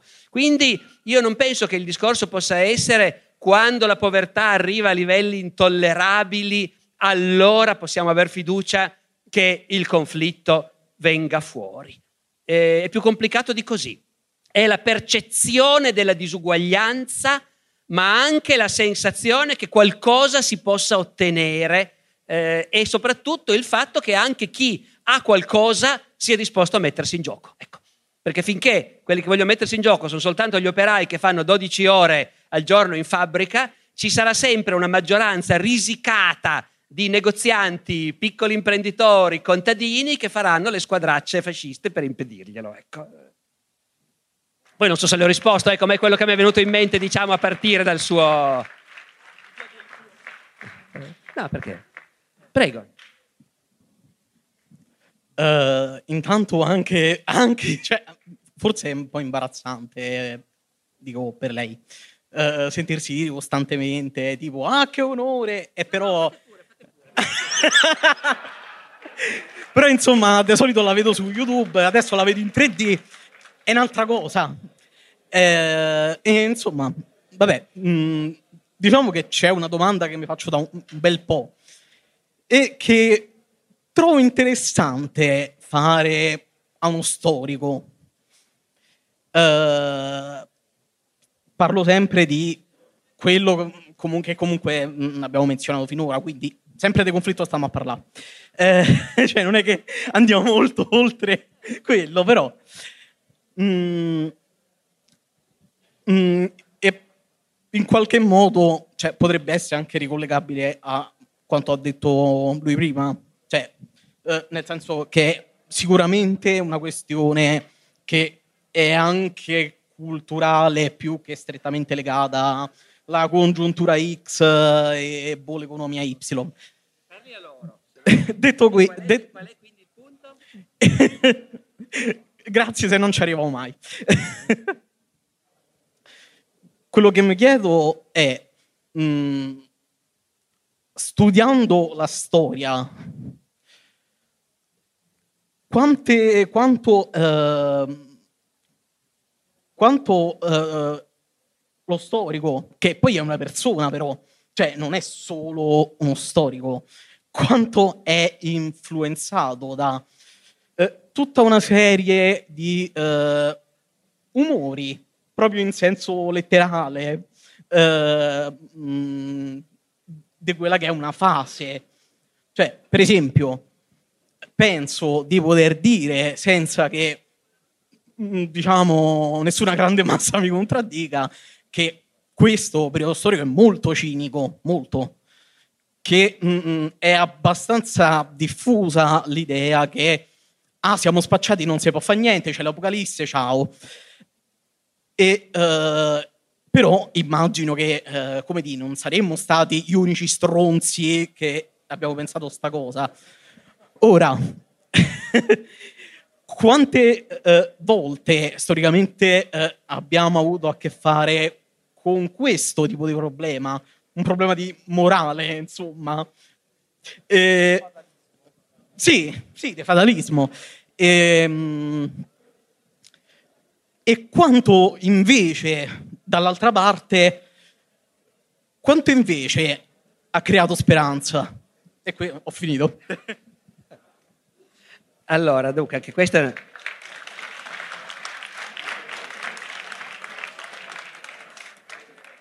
È una cosa complicata anche questa, naturalmente, um... anche perché in realtà sono diverse cose nella domanda.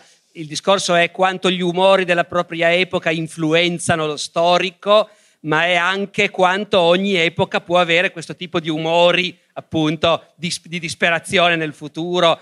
Allora, eh, io direi intanto questo probabilmente ci troveremmo tutti d'accordo se dicessimo che viviamo in un'epoca in cui sembra che non ci siano più valori, che non ci siano punti di riferimento, che c'è molta paura per il futuro, molta difficoltà di capire in che epoca viviamo. Ehm, e forse ci troveremmo anche d'accordo se dicessimo che non ci sono più le mezze stagioni eh, e che i giovani d'oggi... Ecco. In altre parole, sempre gli esseri umani pensano viviamo in un'epoca senza più valori. Eh, al tempo di mio padre sì, che adesso non c'è più niente, è un disastro. E dove andiamo a finire? Dove andremo a finire eh, di questo passo, con questo governo? Questo, tutti gli esseri umani in ogni epoca hanno la tendenza a pensare questo.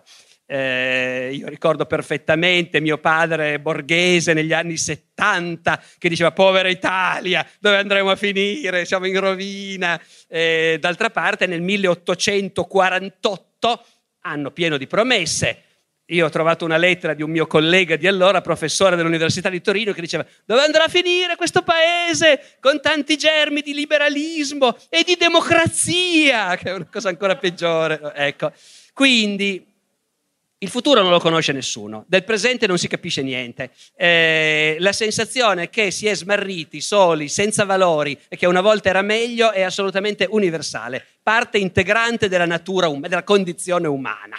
Detto questo, in ogni società ci sono intellettuali e istituzioni che si sforzano di dare invece delle indicazioni, no? con maggiore o minor successo eh, nel Medioevo per molti secoli ha avuto una certa efficacia in una società dove erano tutti credenti ed erano credenti in modo molto concreto, convinti che, che c'è davvero, noi ce lo meritiamo davvero il paradiso se ci comportiamo bene e se facciamo troppo male finiremo malissimo, finiremo all'inferno. E questa roba qua aveva una grande forza per far pensare alla gente, sì, a me mi sembra che il mondo sia un caos, però in realtà no, c'è, c'è, una forza che lo tiene insieme, la vita ha un senso dopo tutto, ecco. Era una cosa potente, rassicurante e, e appunto in altri momenti è stato l'ideale politico, l'ideale di una palingene, di un rinnovamento del mondo, il comunismo,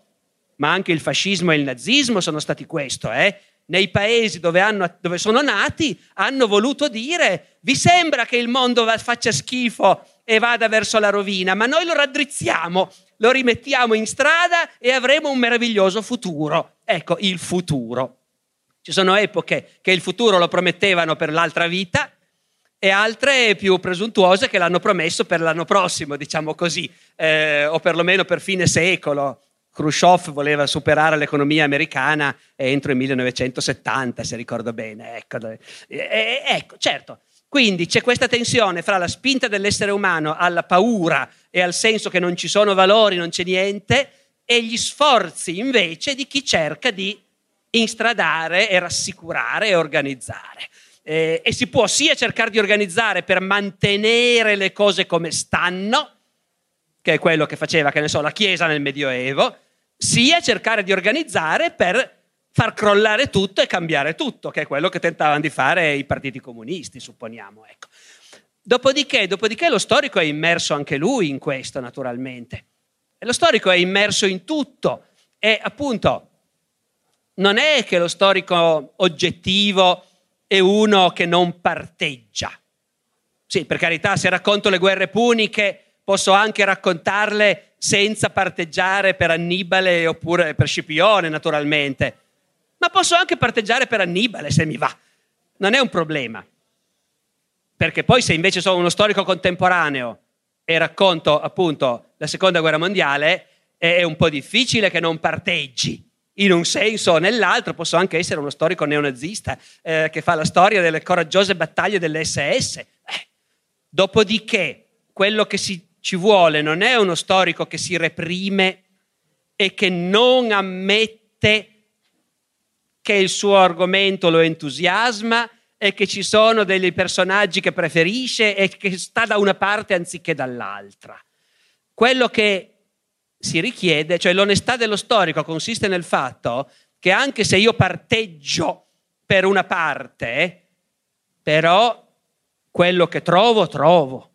Quello che mi dicono i miei documenti, quello tiro fuori. E, e lo faccio anche se trovo delle cose che contraddicono le mie aspettative, no? Ecco. Per cui è perfettamente possibile avere uno storico che dichiaratamente parteggia le storie della resistenza sono quasi tutte state scritte da, da gente che stava con la resistenza, prima che arrivasse Giampaolo Pansa per l'appunto, che sta dall'altra parte.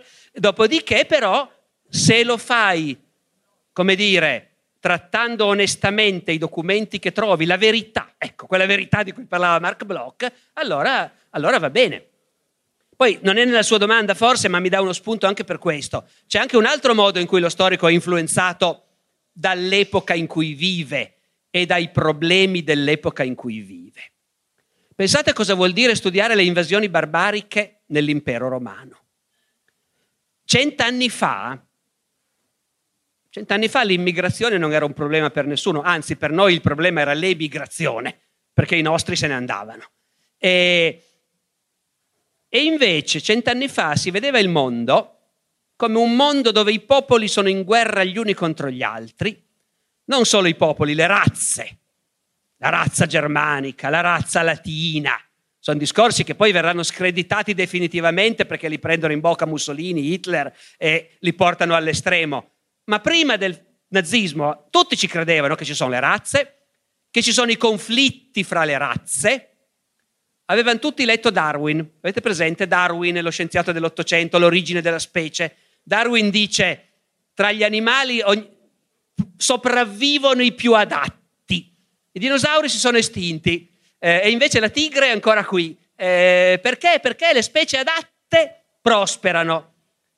E tutti dicevano, anche noi siamo così, anche i popoli, anche fra i popoli e le razze umane c'è la lotta per la sopravvivenza e quelle più forti prosperano e quelle deboli sono destinate a scomparire. Allora, davanti alle invasioni barbariche, gli storici italiani o francesi di razza latina si schieravano con l'impero romano e dicevano, vedi questi barbari inferiori, selvaggi, che sono venuti e hanno distrutto una grande, superiore civiltà come quella dell'impero romano.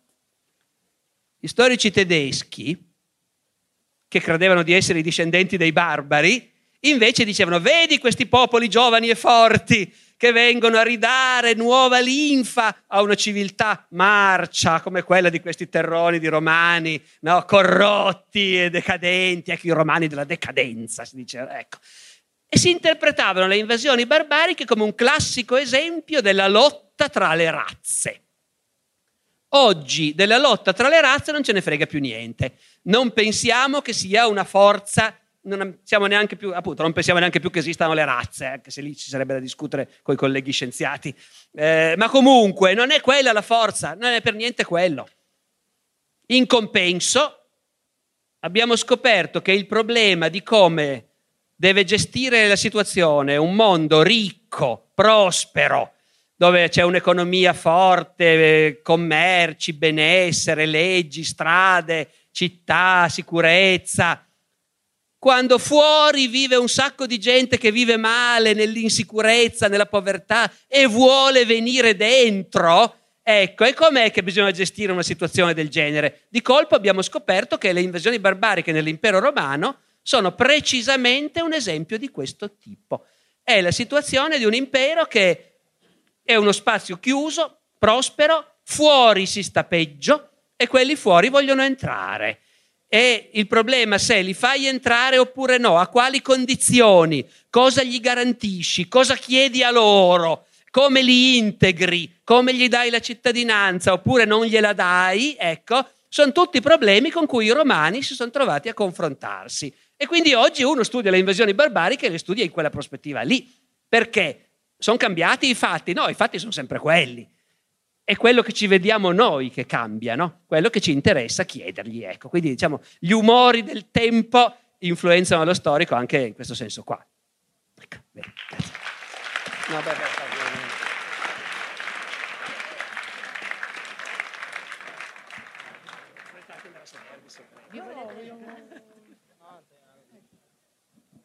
Ah, scusa che ti, la disturbo, ma... Mm, eh, lo scusiamo.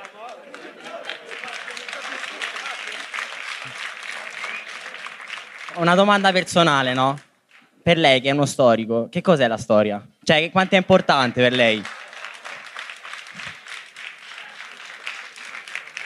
Ok. Vabbè, allora, Vabbè, tanto la storia è la cosa più divertente del mondo. Eh, ci sarà anche qui qualcuno che pensa che la chimica sia più interessante, ma eh, non c'è dubbio, ognuno ha le sue preferenze e, e le sue perversioni.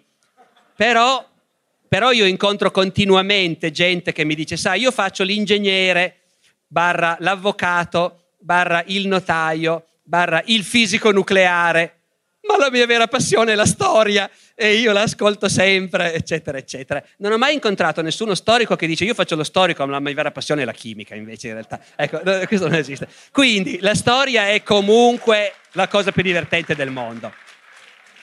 O una il che non vuol dire che uno si debba divertire per forza a scuola studiando il manuale, perché l'insegnamento della storia a scuola è un grosso problema, come sapete tutti, studenti e insegnanti. È difficilissimo nelle condizioni della scuola, con gli orari, i programmi, i manuali che ci sono, far anche capire che è una roba straordinariamente appassionante. È difficilissimo, io non saprei da che parte cominciare.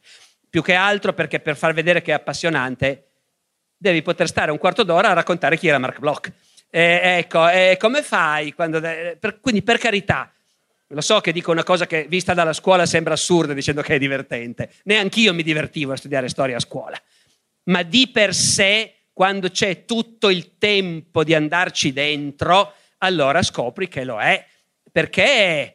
Perché appunto, voglio dire, appunto, è la vita di tutti quanti quelli che sono vissuti al mondo. Poi certo, se uno non frega niente, eh, appunto, io posso capire benissimo che uno preferisca la geologia eh, sia, ed è, non sto scherzando, è vero, può essere appassionantissima, ma se appena ti, ti eccita, eh, come dire, sapere che il tuo vicino ha una storia con la panettiera e tradisce la moglie, allora la storia è quello. La storia appunto è la vita di tutti, per di più col vantaggio che noi oggi ne sappiamo poco, è eh, un'infinità di cose non le sappiamo ma sappiamo anche moltissime cose che i contemporanei non sapevano. Gli storici del futuro leggeranno, come dire, i pizzini segreti dei politici di oggi, le lettere private di Donald Trump, tutte cose che oggi noi non sappiamo. Invece noi oggi leggiamo le lettere private di Cavour, per esempio, eh, dei potenti del passato. E quindi noi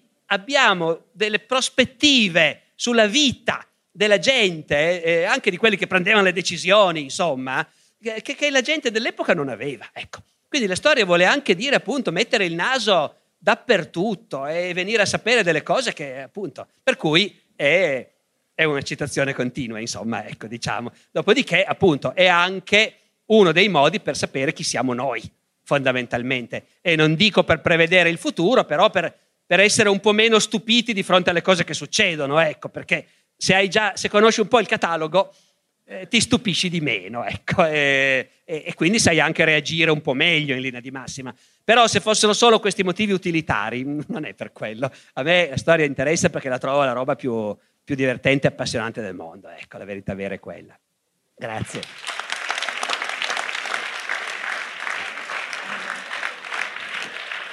Qualcun altro?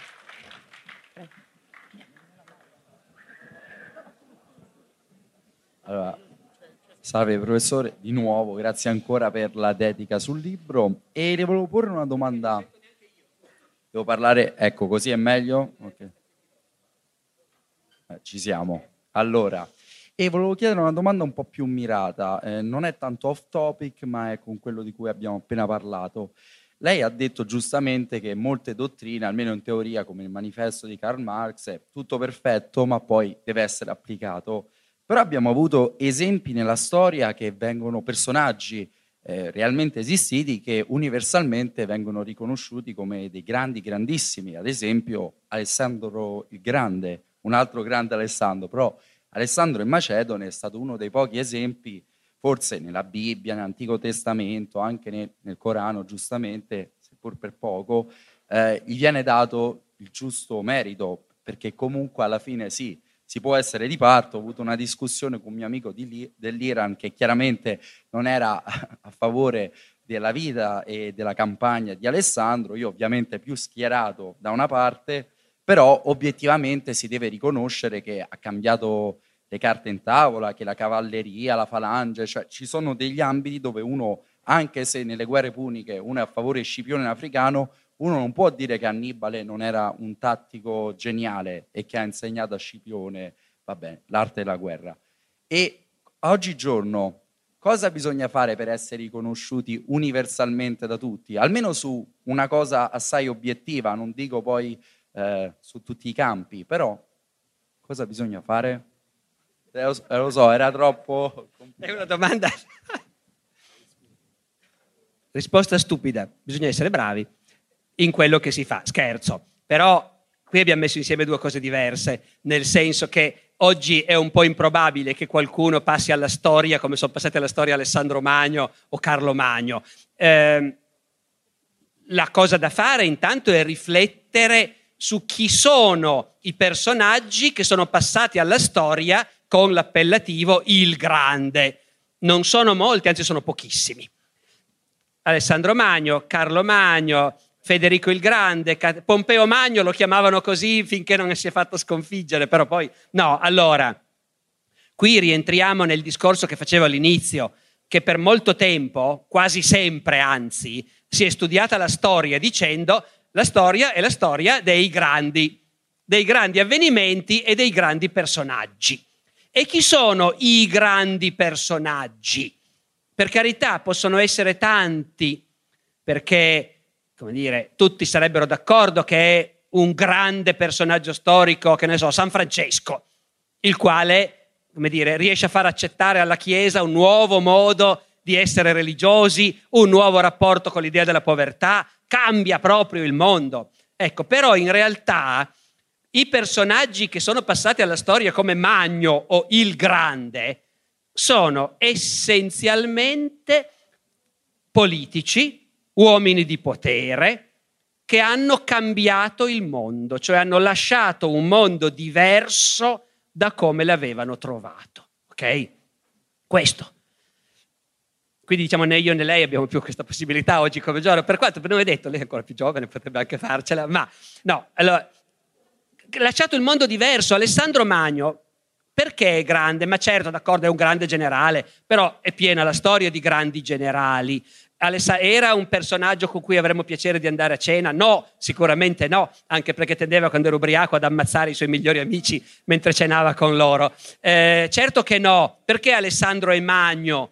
Perché perché la Grecia era un piccolo paese con alcune colonie sparse, con una enorme influenza culturale, un'enorme ricchezza, certo, ma era un piccolo paese e il greco si parlava lì e basta. E Alessandro Magno porta la civiltà greca a conquistare il mondo, porta la civiltà greca fino appunto alla Persia, all'Egitto, al Medio Oriente, alla Libia e, e lascia un mondo dove, dove la civiltà si fa in greco, dove la lingua ufficiale è il greco, dove il potere è greco, il modo di ragionare è greco e, e, rimane così per secoli, rimane fino agli arabi, fino all'arrivo degli arabi, mille anni dopo, eh, un grosso pezzo del nostro mondo parla greco perché Alessandro Magno l'ha conquistato.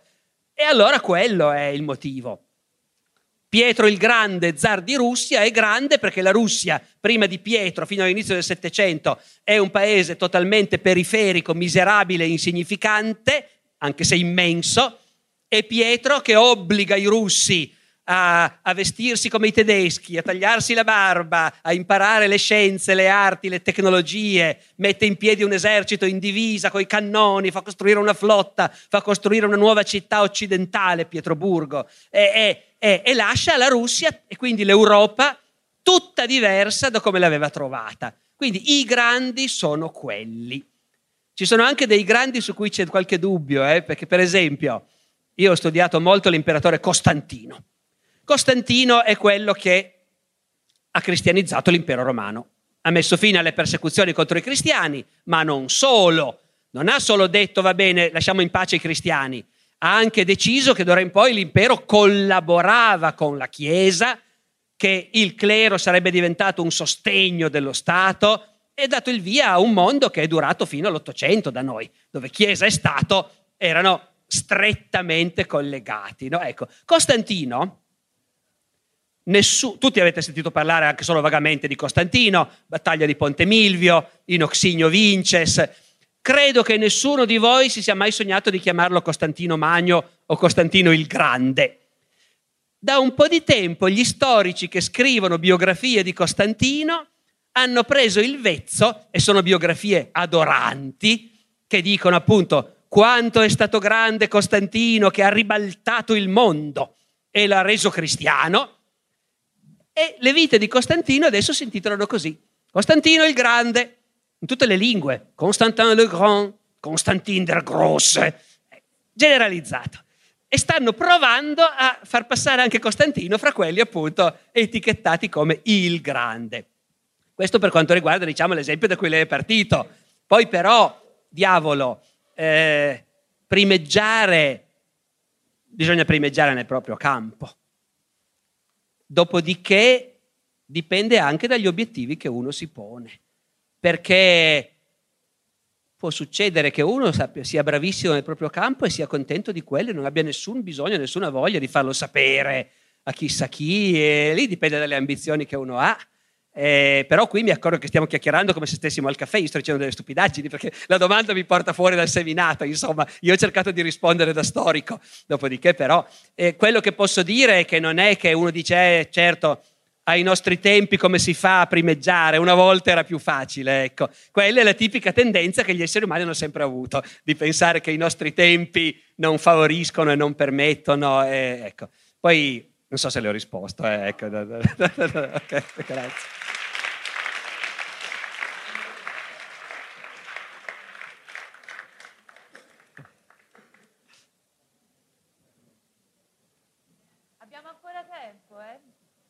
Ma non siamo neanche obbligati però. Ah, invece... no, no, prego, prego, prego, prego. No, sì. E, allora, è una domanda un po', cioè, data da ignoranza. Oh, sì. No, però eh, mi viene da pensare che, in questo, che questo non sia un momento rivoluzionario, ma è chiaro da discorsi che abbiamo fatto e anche dal sentimento collettivo, cioè c'è gente che le ha chiesto eh, se oggi è possibile riportare il conflitto come se fosse una scelta, no? come se eh, un essere umano, un gruppo di esseri umani in circostanze come queste evidentemente sfavorevoli possano. No? E io mi sto chiedendo, visto che non vorrei essere deterministica, meccanicistica o altre cose, però mi sto chiedendo, è possibile che l'iniziativa di un gruppo di esseri umani in circostanze del genere possa creare qualcosa. Non so se vorrei sapere se ci sono stati esempi nella storia in cui uno che non fosse uno zar si è svegliato un giorno e ha detto io voglio fare questo e gli sia riuscito realmente. Scusi. Questo qua è, come dire, è un problema che, che non è ben risolto eh, e che per noi che studiamo la storia è un problema fondamentale, e cioè fino a che punto l'individuo conta. Lì ci sono le due soluzioni estreme. Una volta si tendeva a dire, certo, nascono i grandi uomini e i grandi uomini sono quelli che cambiano il mondo. All'estremo opposto c'è la tendenza a dire, sono tutte balle, non esistono grandi uomini esistono solo grandi forze sotterranee eh, e sono quelle che muovono il mondo. Se volete un esempio di questo modo di vedere le cose, leggetevi, tanto dovreste farlo lo stesso una volta nella vita, Guerra e pace. Guerra e pace di Tolstoi è un libro che racconta le guerre napoleoniche, nella parte della guerra, e dove Tolstoi, che è matto dalle gare, sostanzialmente dice grandi uomini, ma figurati, Napoleone. Napoleone era uno stronzo qualunque, eh, particolarmente sgradevole, anzi, eccetera, meschino, un miserabile. Lui si illudeva di comandare, mettere in movimento le masse. Ma non è così, dice Tolstoi. Le masse si muovono perché decidono loro. E quando 600.000 uomini partono dalla Francia per invadere la Russia, Napoleone credeva di averlo deciso lui, ma non è mica vero. Si sarebbero mossi lo stesso anche senza di lui. È matto dalle gare, non funziona così. Però il fatto stesso che qualcuno abbia potuto pensarlo fa vedere com'è difficile risolvere questo problema. Sono gli individui che muovono o le cose si muovono da sole per dei movimenti misteriosi, sotterranei. Eh, Marx cercava di razionalizzare questa cosa e diceva no, misteriosi mica tanto, è l'economia.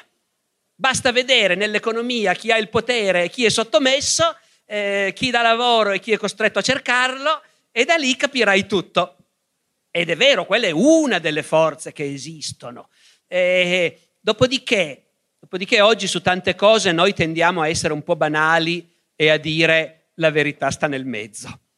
E cioè non bisogna esagerare, non bisogna credere che l'individuo non conta. L'individuo può fare la differenza in tanti casi. Dopodiché però l'individuo che ha successo e che cambia il mondo è quello che è in sintonia con quello che quel mondo sta chiedendo. Parlavo prima di San Francesco. San Francesco è uno che ha cambiato profondamente il cristianesimo e la Chiesa, non totalmente, la Chiesa è rimasta anche dopo di lui una grande forza di potere, una grande forza conservatrice, eh, ma San Francesco ha salvato in un certo senso la Chiesa riportando in primo piano il tema della povertà, facendo vedere che la Chiesa non erano soltanto vescovi ingioiellati, ma anche gente che andava scalza e, che cercava davvero di dare una mano, d'accordo? Adesso sto molto semplificando, ma eh, dopodiché San Francesco, se fosse nato 500 anni prima, anche se nasceva con quell'idea lì, non lo stava a sentire nessuno. San Francesco invece nasce in un momento in cui L'Occidente medievale è in crescita, in enorme crescita. Le città sono piene di cantieri. Guardate quante chiese medievali, cattedrali ci sono, piene di cantieri, di manovali, di immigrati, di poveri, piene di soldi anche. C'è un sacco di gente che sta facendo un sacco di soldi nei comuni italiani del tempo di San Francesco e c'è un sacco di gente che invece è povera e, sono, e c'è più gente che sa leggere e scrivere, che legge il Vangelo, ci sono laici che vogliono leggere il Vangelo e non si accontentano di farlo spiegare dal parroco e leggono il Vangelo e scoprono che gli apostoli andavano scalzi. E perché gli apostoli andavano scalzi e invece il parroco no? Ecco, no? In quel contesto e ci sono dei movimenti, eh, come dire, di contestazione che protestano contro il clero e che dicono non dobbiamo credere al clero, se vogliamo essere cristiani dobbiamo liberarci da quello che insegna il parroco, tutte queste balle, il purgatorio, le offerte per i morti, non è vero niente. In quel contesto, uno che arriva e dice attenzione, la povertà è davvero importantissima, bisogna riscoprire che Cristo andava scalzo e non solo raccontarlo, ma farlo vedere andando scalzi noi. E però stando dentro la Chiesa, non cercando di distruggerla, ma aiutandola a aprirsi eh, e però accettando di ubbidire al Papa, perché senza que... Ah, in quel contesto lì ha un impatto enorme, ha interpretato qualcosa. Ecco. E, e allo stesso modo, appunto, cambiano qualcosa anche gli individui, anche i gruppetti, ma quando quello che loro hanno in mente deriva dal fatto che hanno capito o hanno usato l'aria intorno a loro. È per quello che dicevo che, certo, partiti, un partito comunista esiste ancora oggi.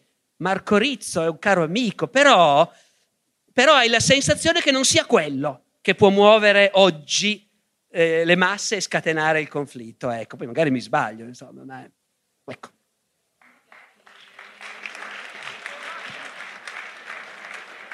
Non era una considerazione disfattista in realtà, era per dire delle cose magari in realtà si possono considerare. Cioè, se abbiamo 150 anni di conoscenze dietro ed evidentemente ci stimolano ancora una discussione come stamattina, il fatto di escludere... Esatto, ok. Assolutamente, no, no. L'azione, come dire, vale sempre la pena di, di fare e gli individui e i piccoli gruppi possono contare molto però appunto la sensazione è che per riuscire a contare e a fare, e anche per diventare grandi e passare alla storia, bisogna interpretare la propria epoca. Se sei fuori dal mondo, difficilmente, anche San Francesco poteva sembrare fuori dal mondo, lo sembra a quelli che non vedono al di là del loro naso, alla sua epoca dicono guarda questo coglione era ricco e invece adesso va in giro come un miserabile, che idiota.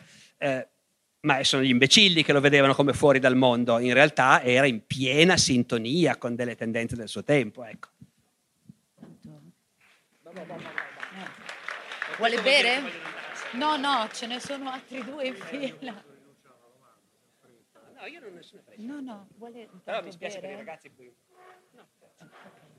No, eh, volevo mh, veramente contento di aver colto questa occasione come cittadino del, del quartiere, veramente eccellente, sono felice di, tra l'altro di stare qui e di aver conosciuto anche mh, il professor eh, Barbero che tra l'altro vedevo in televisione. Insomma, ecco, è una cosa bella trovarsi qua e, stu- e sentire parlare di storia. Tra l'altro la storia, io ho visto mh, tanti ragazzi universitari, molto, tanti ragazzi delle, delle medie, i loro professori, anche io fino a poco tempo fa ero nella scuola.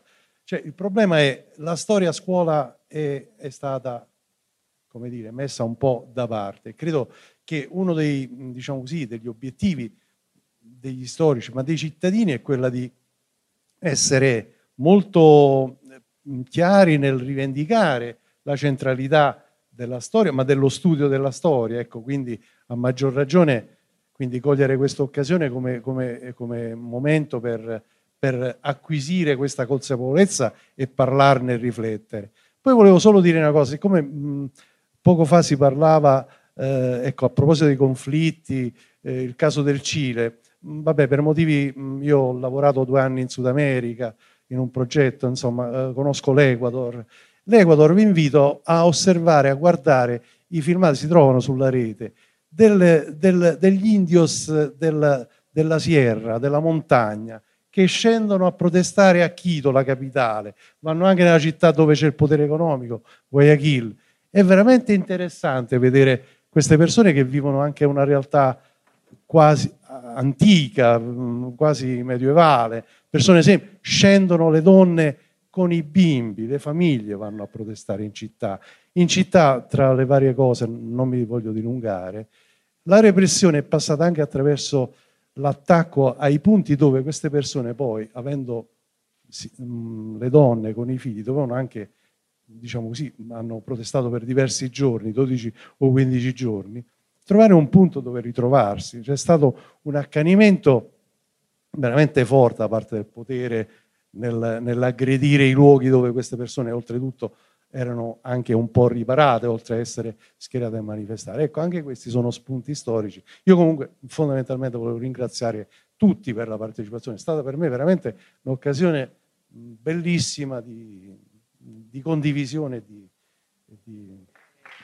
Grazie. Grazie.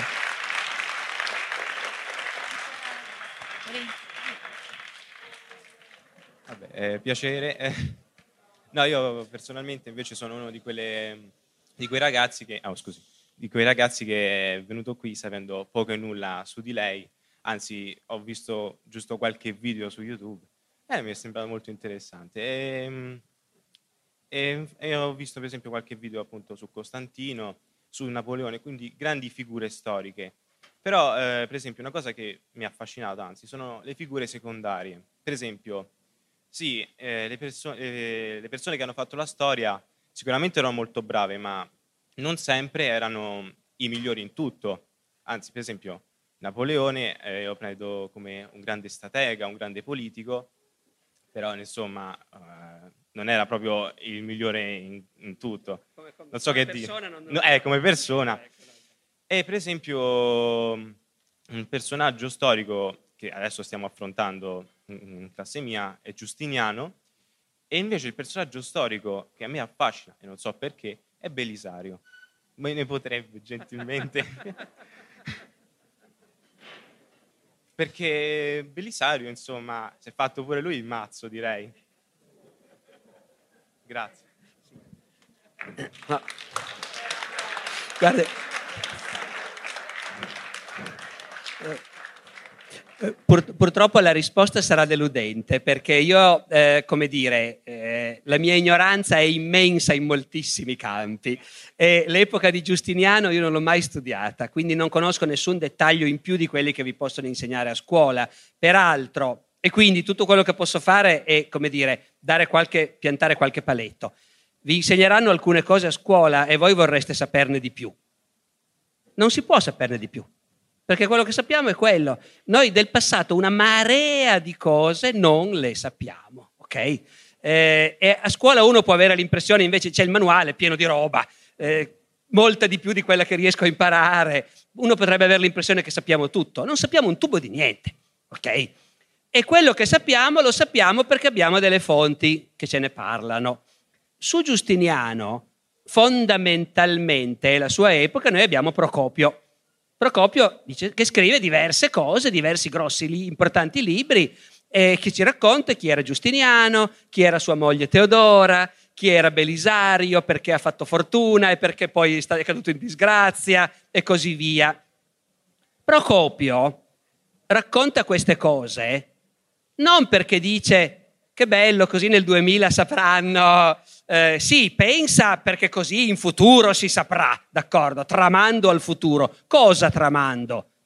Il fatto che quel bastardo di Giustiniano è stato un vero porco e sua moglie una puttana e io ho mille motivi per odiarli e adesso scriverò tutto questo, così in futuro lo sapranno, ok? Ecco. Eh, così funziona. E quindi uno dice, magari poi abbiamo anche una versione di uno che invece dice che Giustiniano era meraviglioso. No, non ce l'abbiamo. Eh, abbiamo... Procò è la verità e va a sapere. È vero che Teodora, prima di sposare l'imperatore, faceva quelle brutte cose, quel brutto mestiere e così via. E chi lo sa? Possiamo cercare dei riscontri. Poi di Giustiniano possiamo imparare altre cose. Uh, andiamo a Ravenna, vediamo il mosaico e, vedi- e lo vediamo. Lo vediamo in faccia, vediamo come si presentava e allora cominciamo a capire certe cose. Capiamo che essere imperatore di Roma nel VI secolo voleva dire essere una figura sacra, che veniva raffigurata addirittura con una specie di aureola, che si presentava in abiti inimmaginabili rispetto a quelli della gente comune, che la gente osava appena guardare in faccia, sì lo guardi nel mosaico, e lui è lì che ti guarda e poi abbassi gli occhi automaticamente, no? Ecco, ed è circondato dai dignitari del clero e dai militari armati, perché l'imperatore è il capo sia della Chiesa sia dell'esercito e dello Stato, e Stato e Chiesa sono la stessa cosa, tutte queste cose le impari. Ma se Giustiniano era buono d'animo o malvagio, eh, se era innamorato di Teodora o no, e come gli è venuto in mente di riconquistare l'Italia, e che discussioni aveva con i suoi ministri, e cosa gli ha fatto Belisario per cadere a un certo punto in disgrazia? E chi lo sa? Noi non lo sappiamo e non lo sapremo mai. Ecco. Quindi purtroppo noi eh, per il passato più remoto è un po' il contrario di quello che dicevo prima. Di Cavour leggiamo anche le lettere, ma quando si arriva vicini al nostro tempo la quantità di fonti è immensa. L'epoca che vi stanno spiegando i vostri professori adesso è un'epoca di cui noi conosciamo appunto alcune grandi linee così. E quindi, e quindi, siamo condannati a rimanere col desiderio. Eh, non, eh, non, sapremo mai, ecco, qualcosa di più e di più vero su Belisario, al di là dei pettegolezzi che racconta Procopio sulla sua carriera e sulla sua caduta in disgrazia, senza essere neanche in grado di sapere cosa è vero e cosa invece è inventato. Ecco. Poi, ripeto, i vostri professori su Belisario ne sanno più di me perché io dell'argomento non mi sono mai occupato, quindi vado, torni a scuola con fiducia. Arrivederci.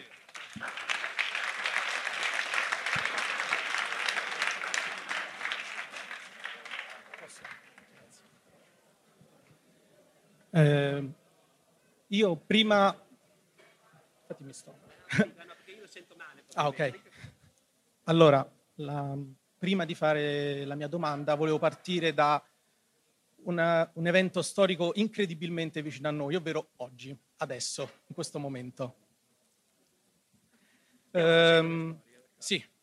Ehm, quello che mi chiedevo è, cioè, quello che ho visto stando seduto, stando seduto qui oggi, è soprattutto tra le persone più giovani, io ho 26 anni, non ho chissà cosa, però tra le persone più giovani c'è evidentemente un disinteresse, oltre a essere qui perché forse obbligati dal fatto della scuola e tutto quanto, al perché l'argomento può non interessare. Io studio storia all'università, quindi sono di parte. Però abbiamo in questo momento storico tantissime innovazioni tecnologiche eh, che partono comunque da conoscenze che bisogna acquisire attraverso anche cultura.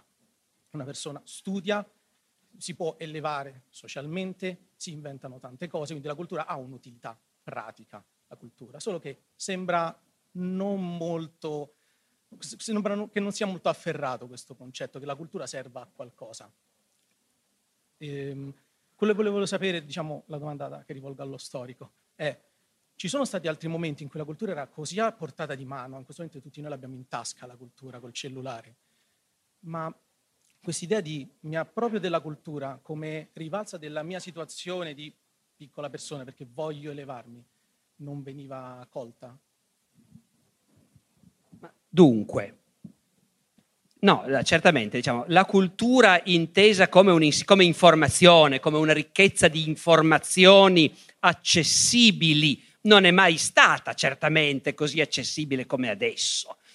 Io adesso se mi trovo a fare lezione eh, all'università. E, e dico sì perché appunto Giustiniano a un certo punto ha lanciato la riconquista dell'Italia, mi ricordo più quando, mi pare negli anni, negli anni 30 del 500, dopo dieci secondi uno alza la mano col cellulare in mano e dice prof, nel 535 ho controllato su Wikipedia.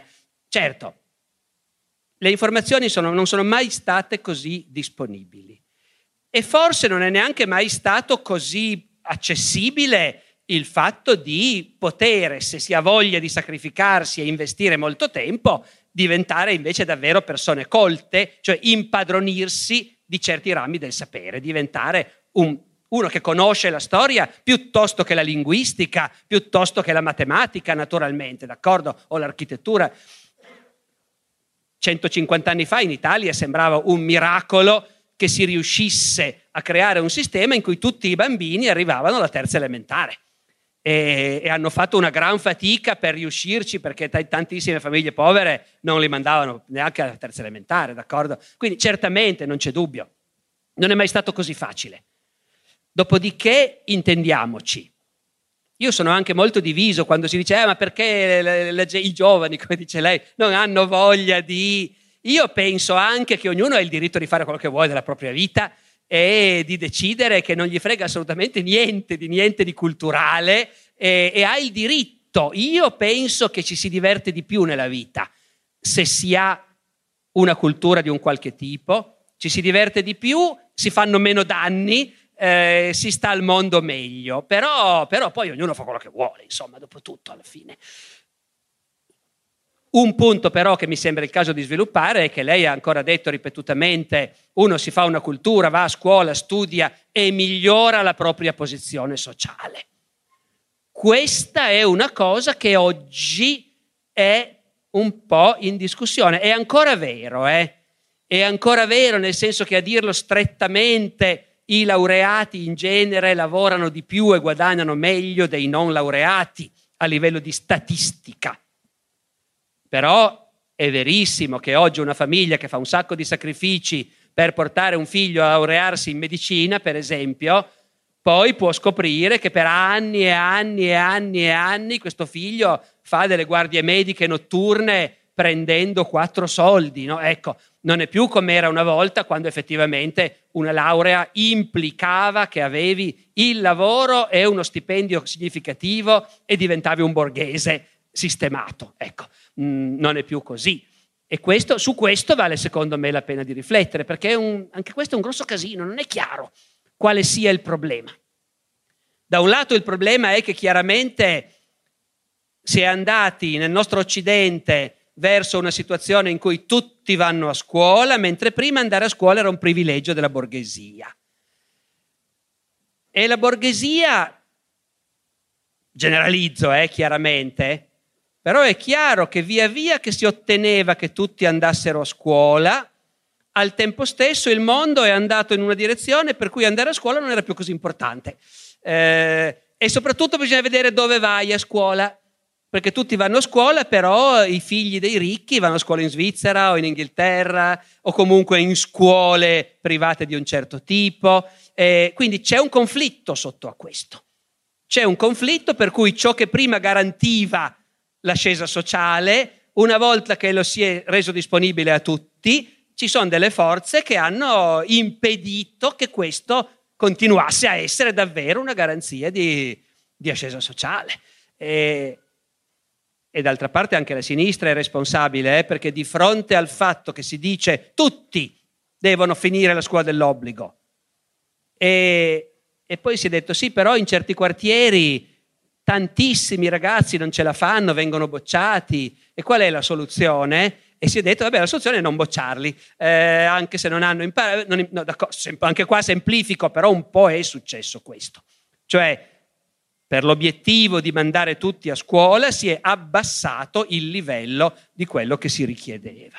Quindi insomma c'è un insieme di problemi enormi intorno a questo discorso, che comunque è sempre il discorso del si studia perché avrai una posizione sociale migliore.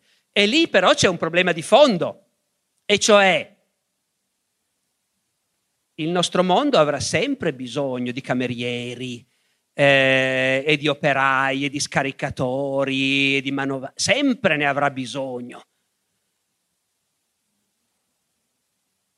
Noi siamo un po' in una situazione in cui, siccome a tutti è stato detto tutti devono potersi laureare e avere una vita migliore, allora però poi importiamo gente da fuori per fare i lavori stradali, supponiamo, no? Ecco, per fare i lavori da manovale, in realtà è chiaro che la soluzione teorica giusta sarebbe stata il comunismo, dove la risposta è, e in Unione Sovietica succedeva, che il manovale guadagna più del chirurgo.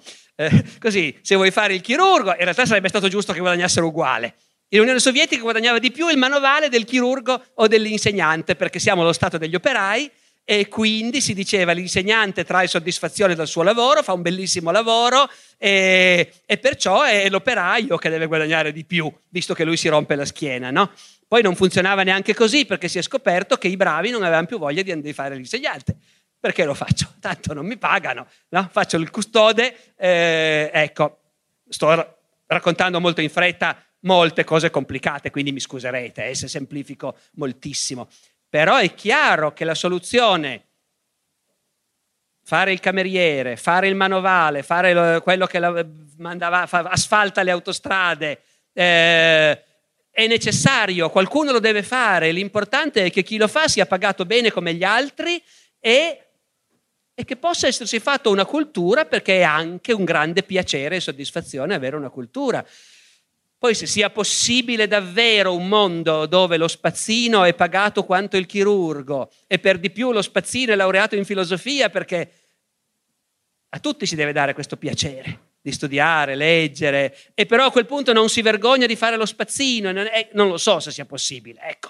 Però sono contraddizioni alle quali mi sembra non ci sia oggi una soluzione evidente, ecco.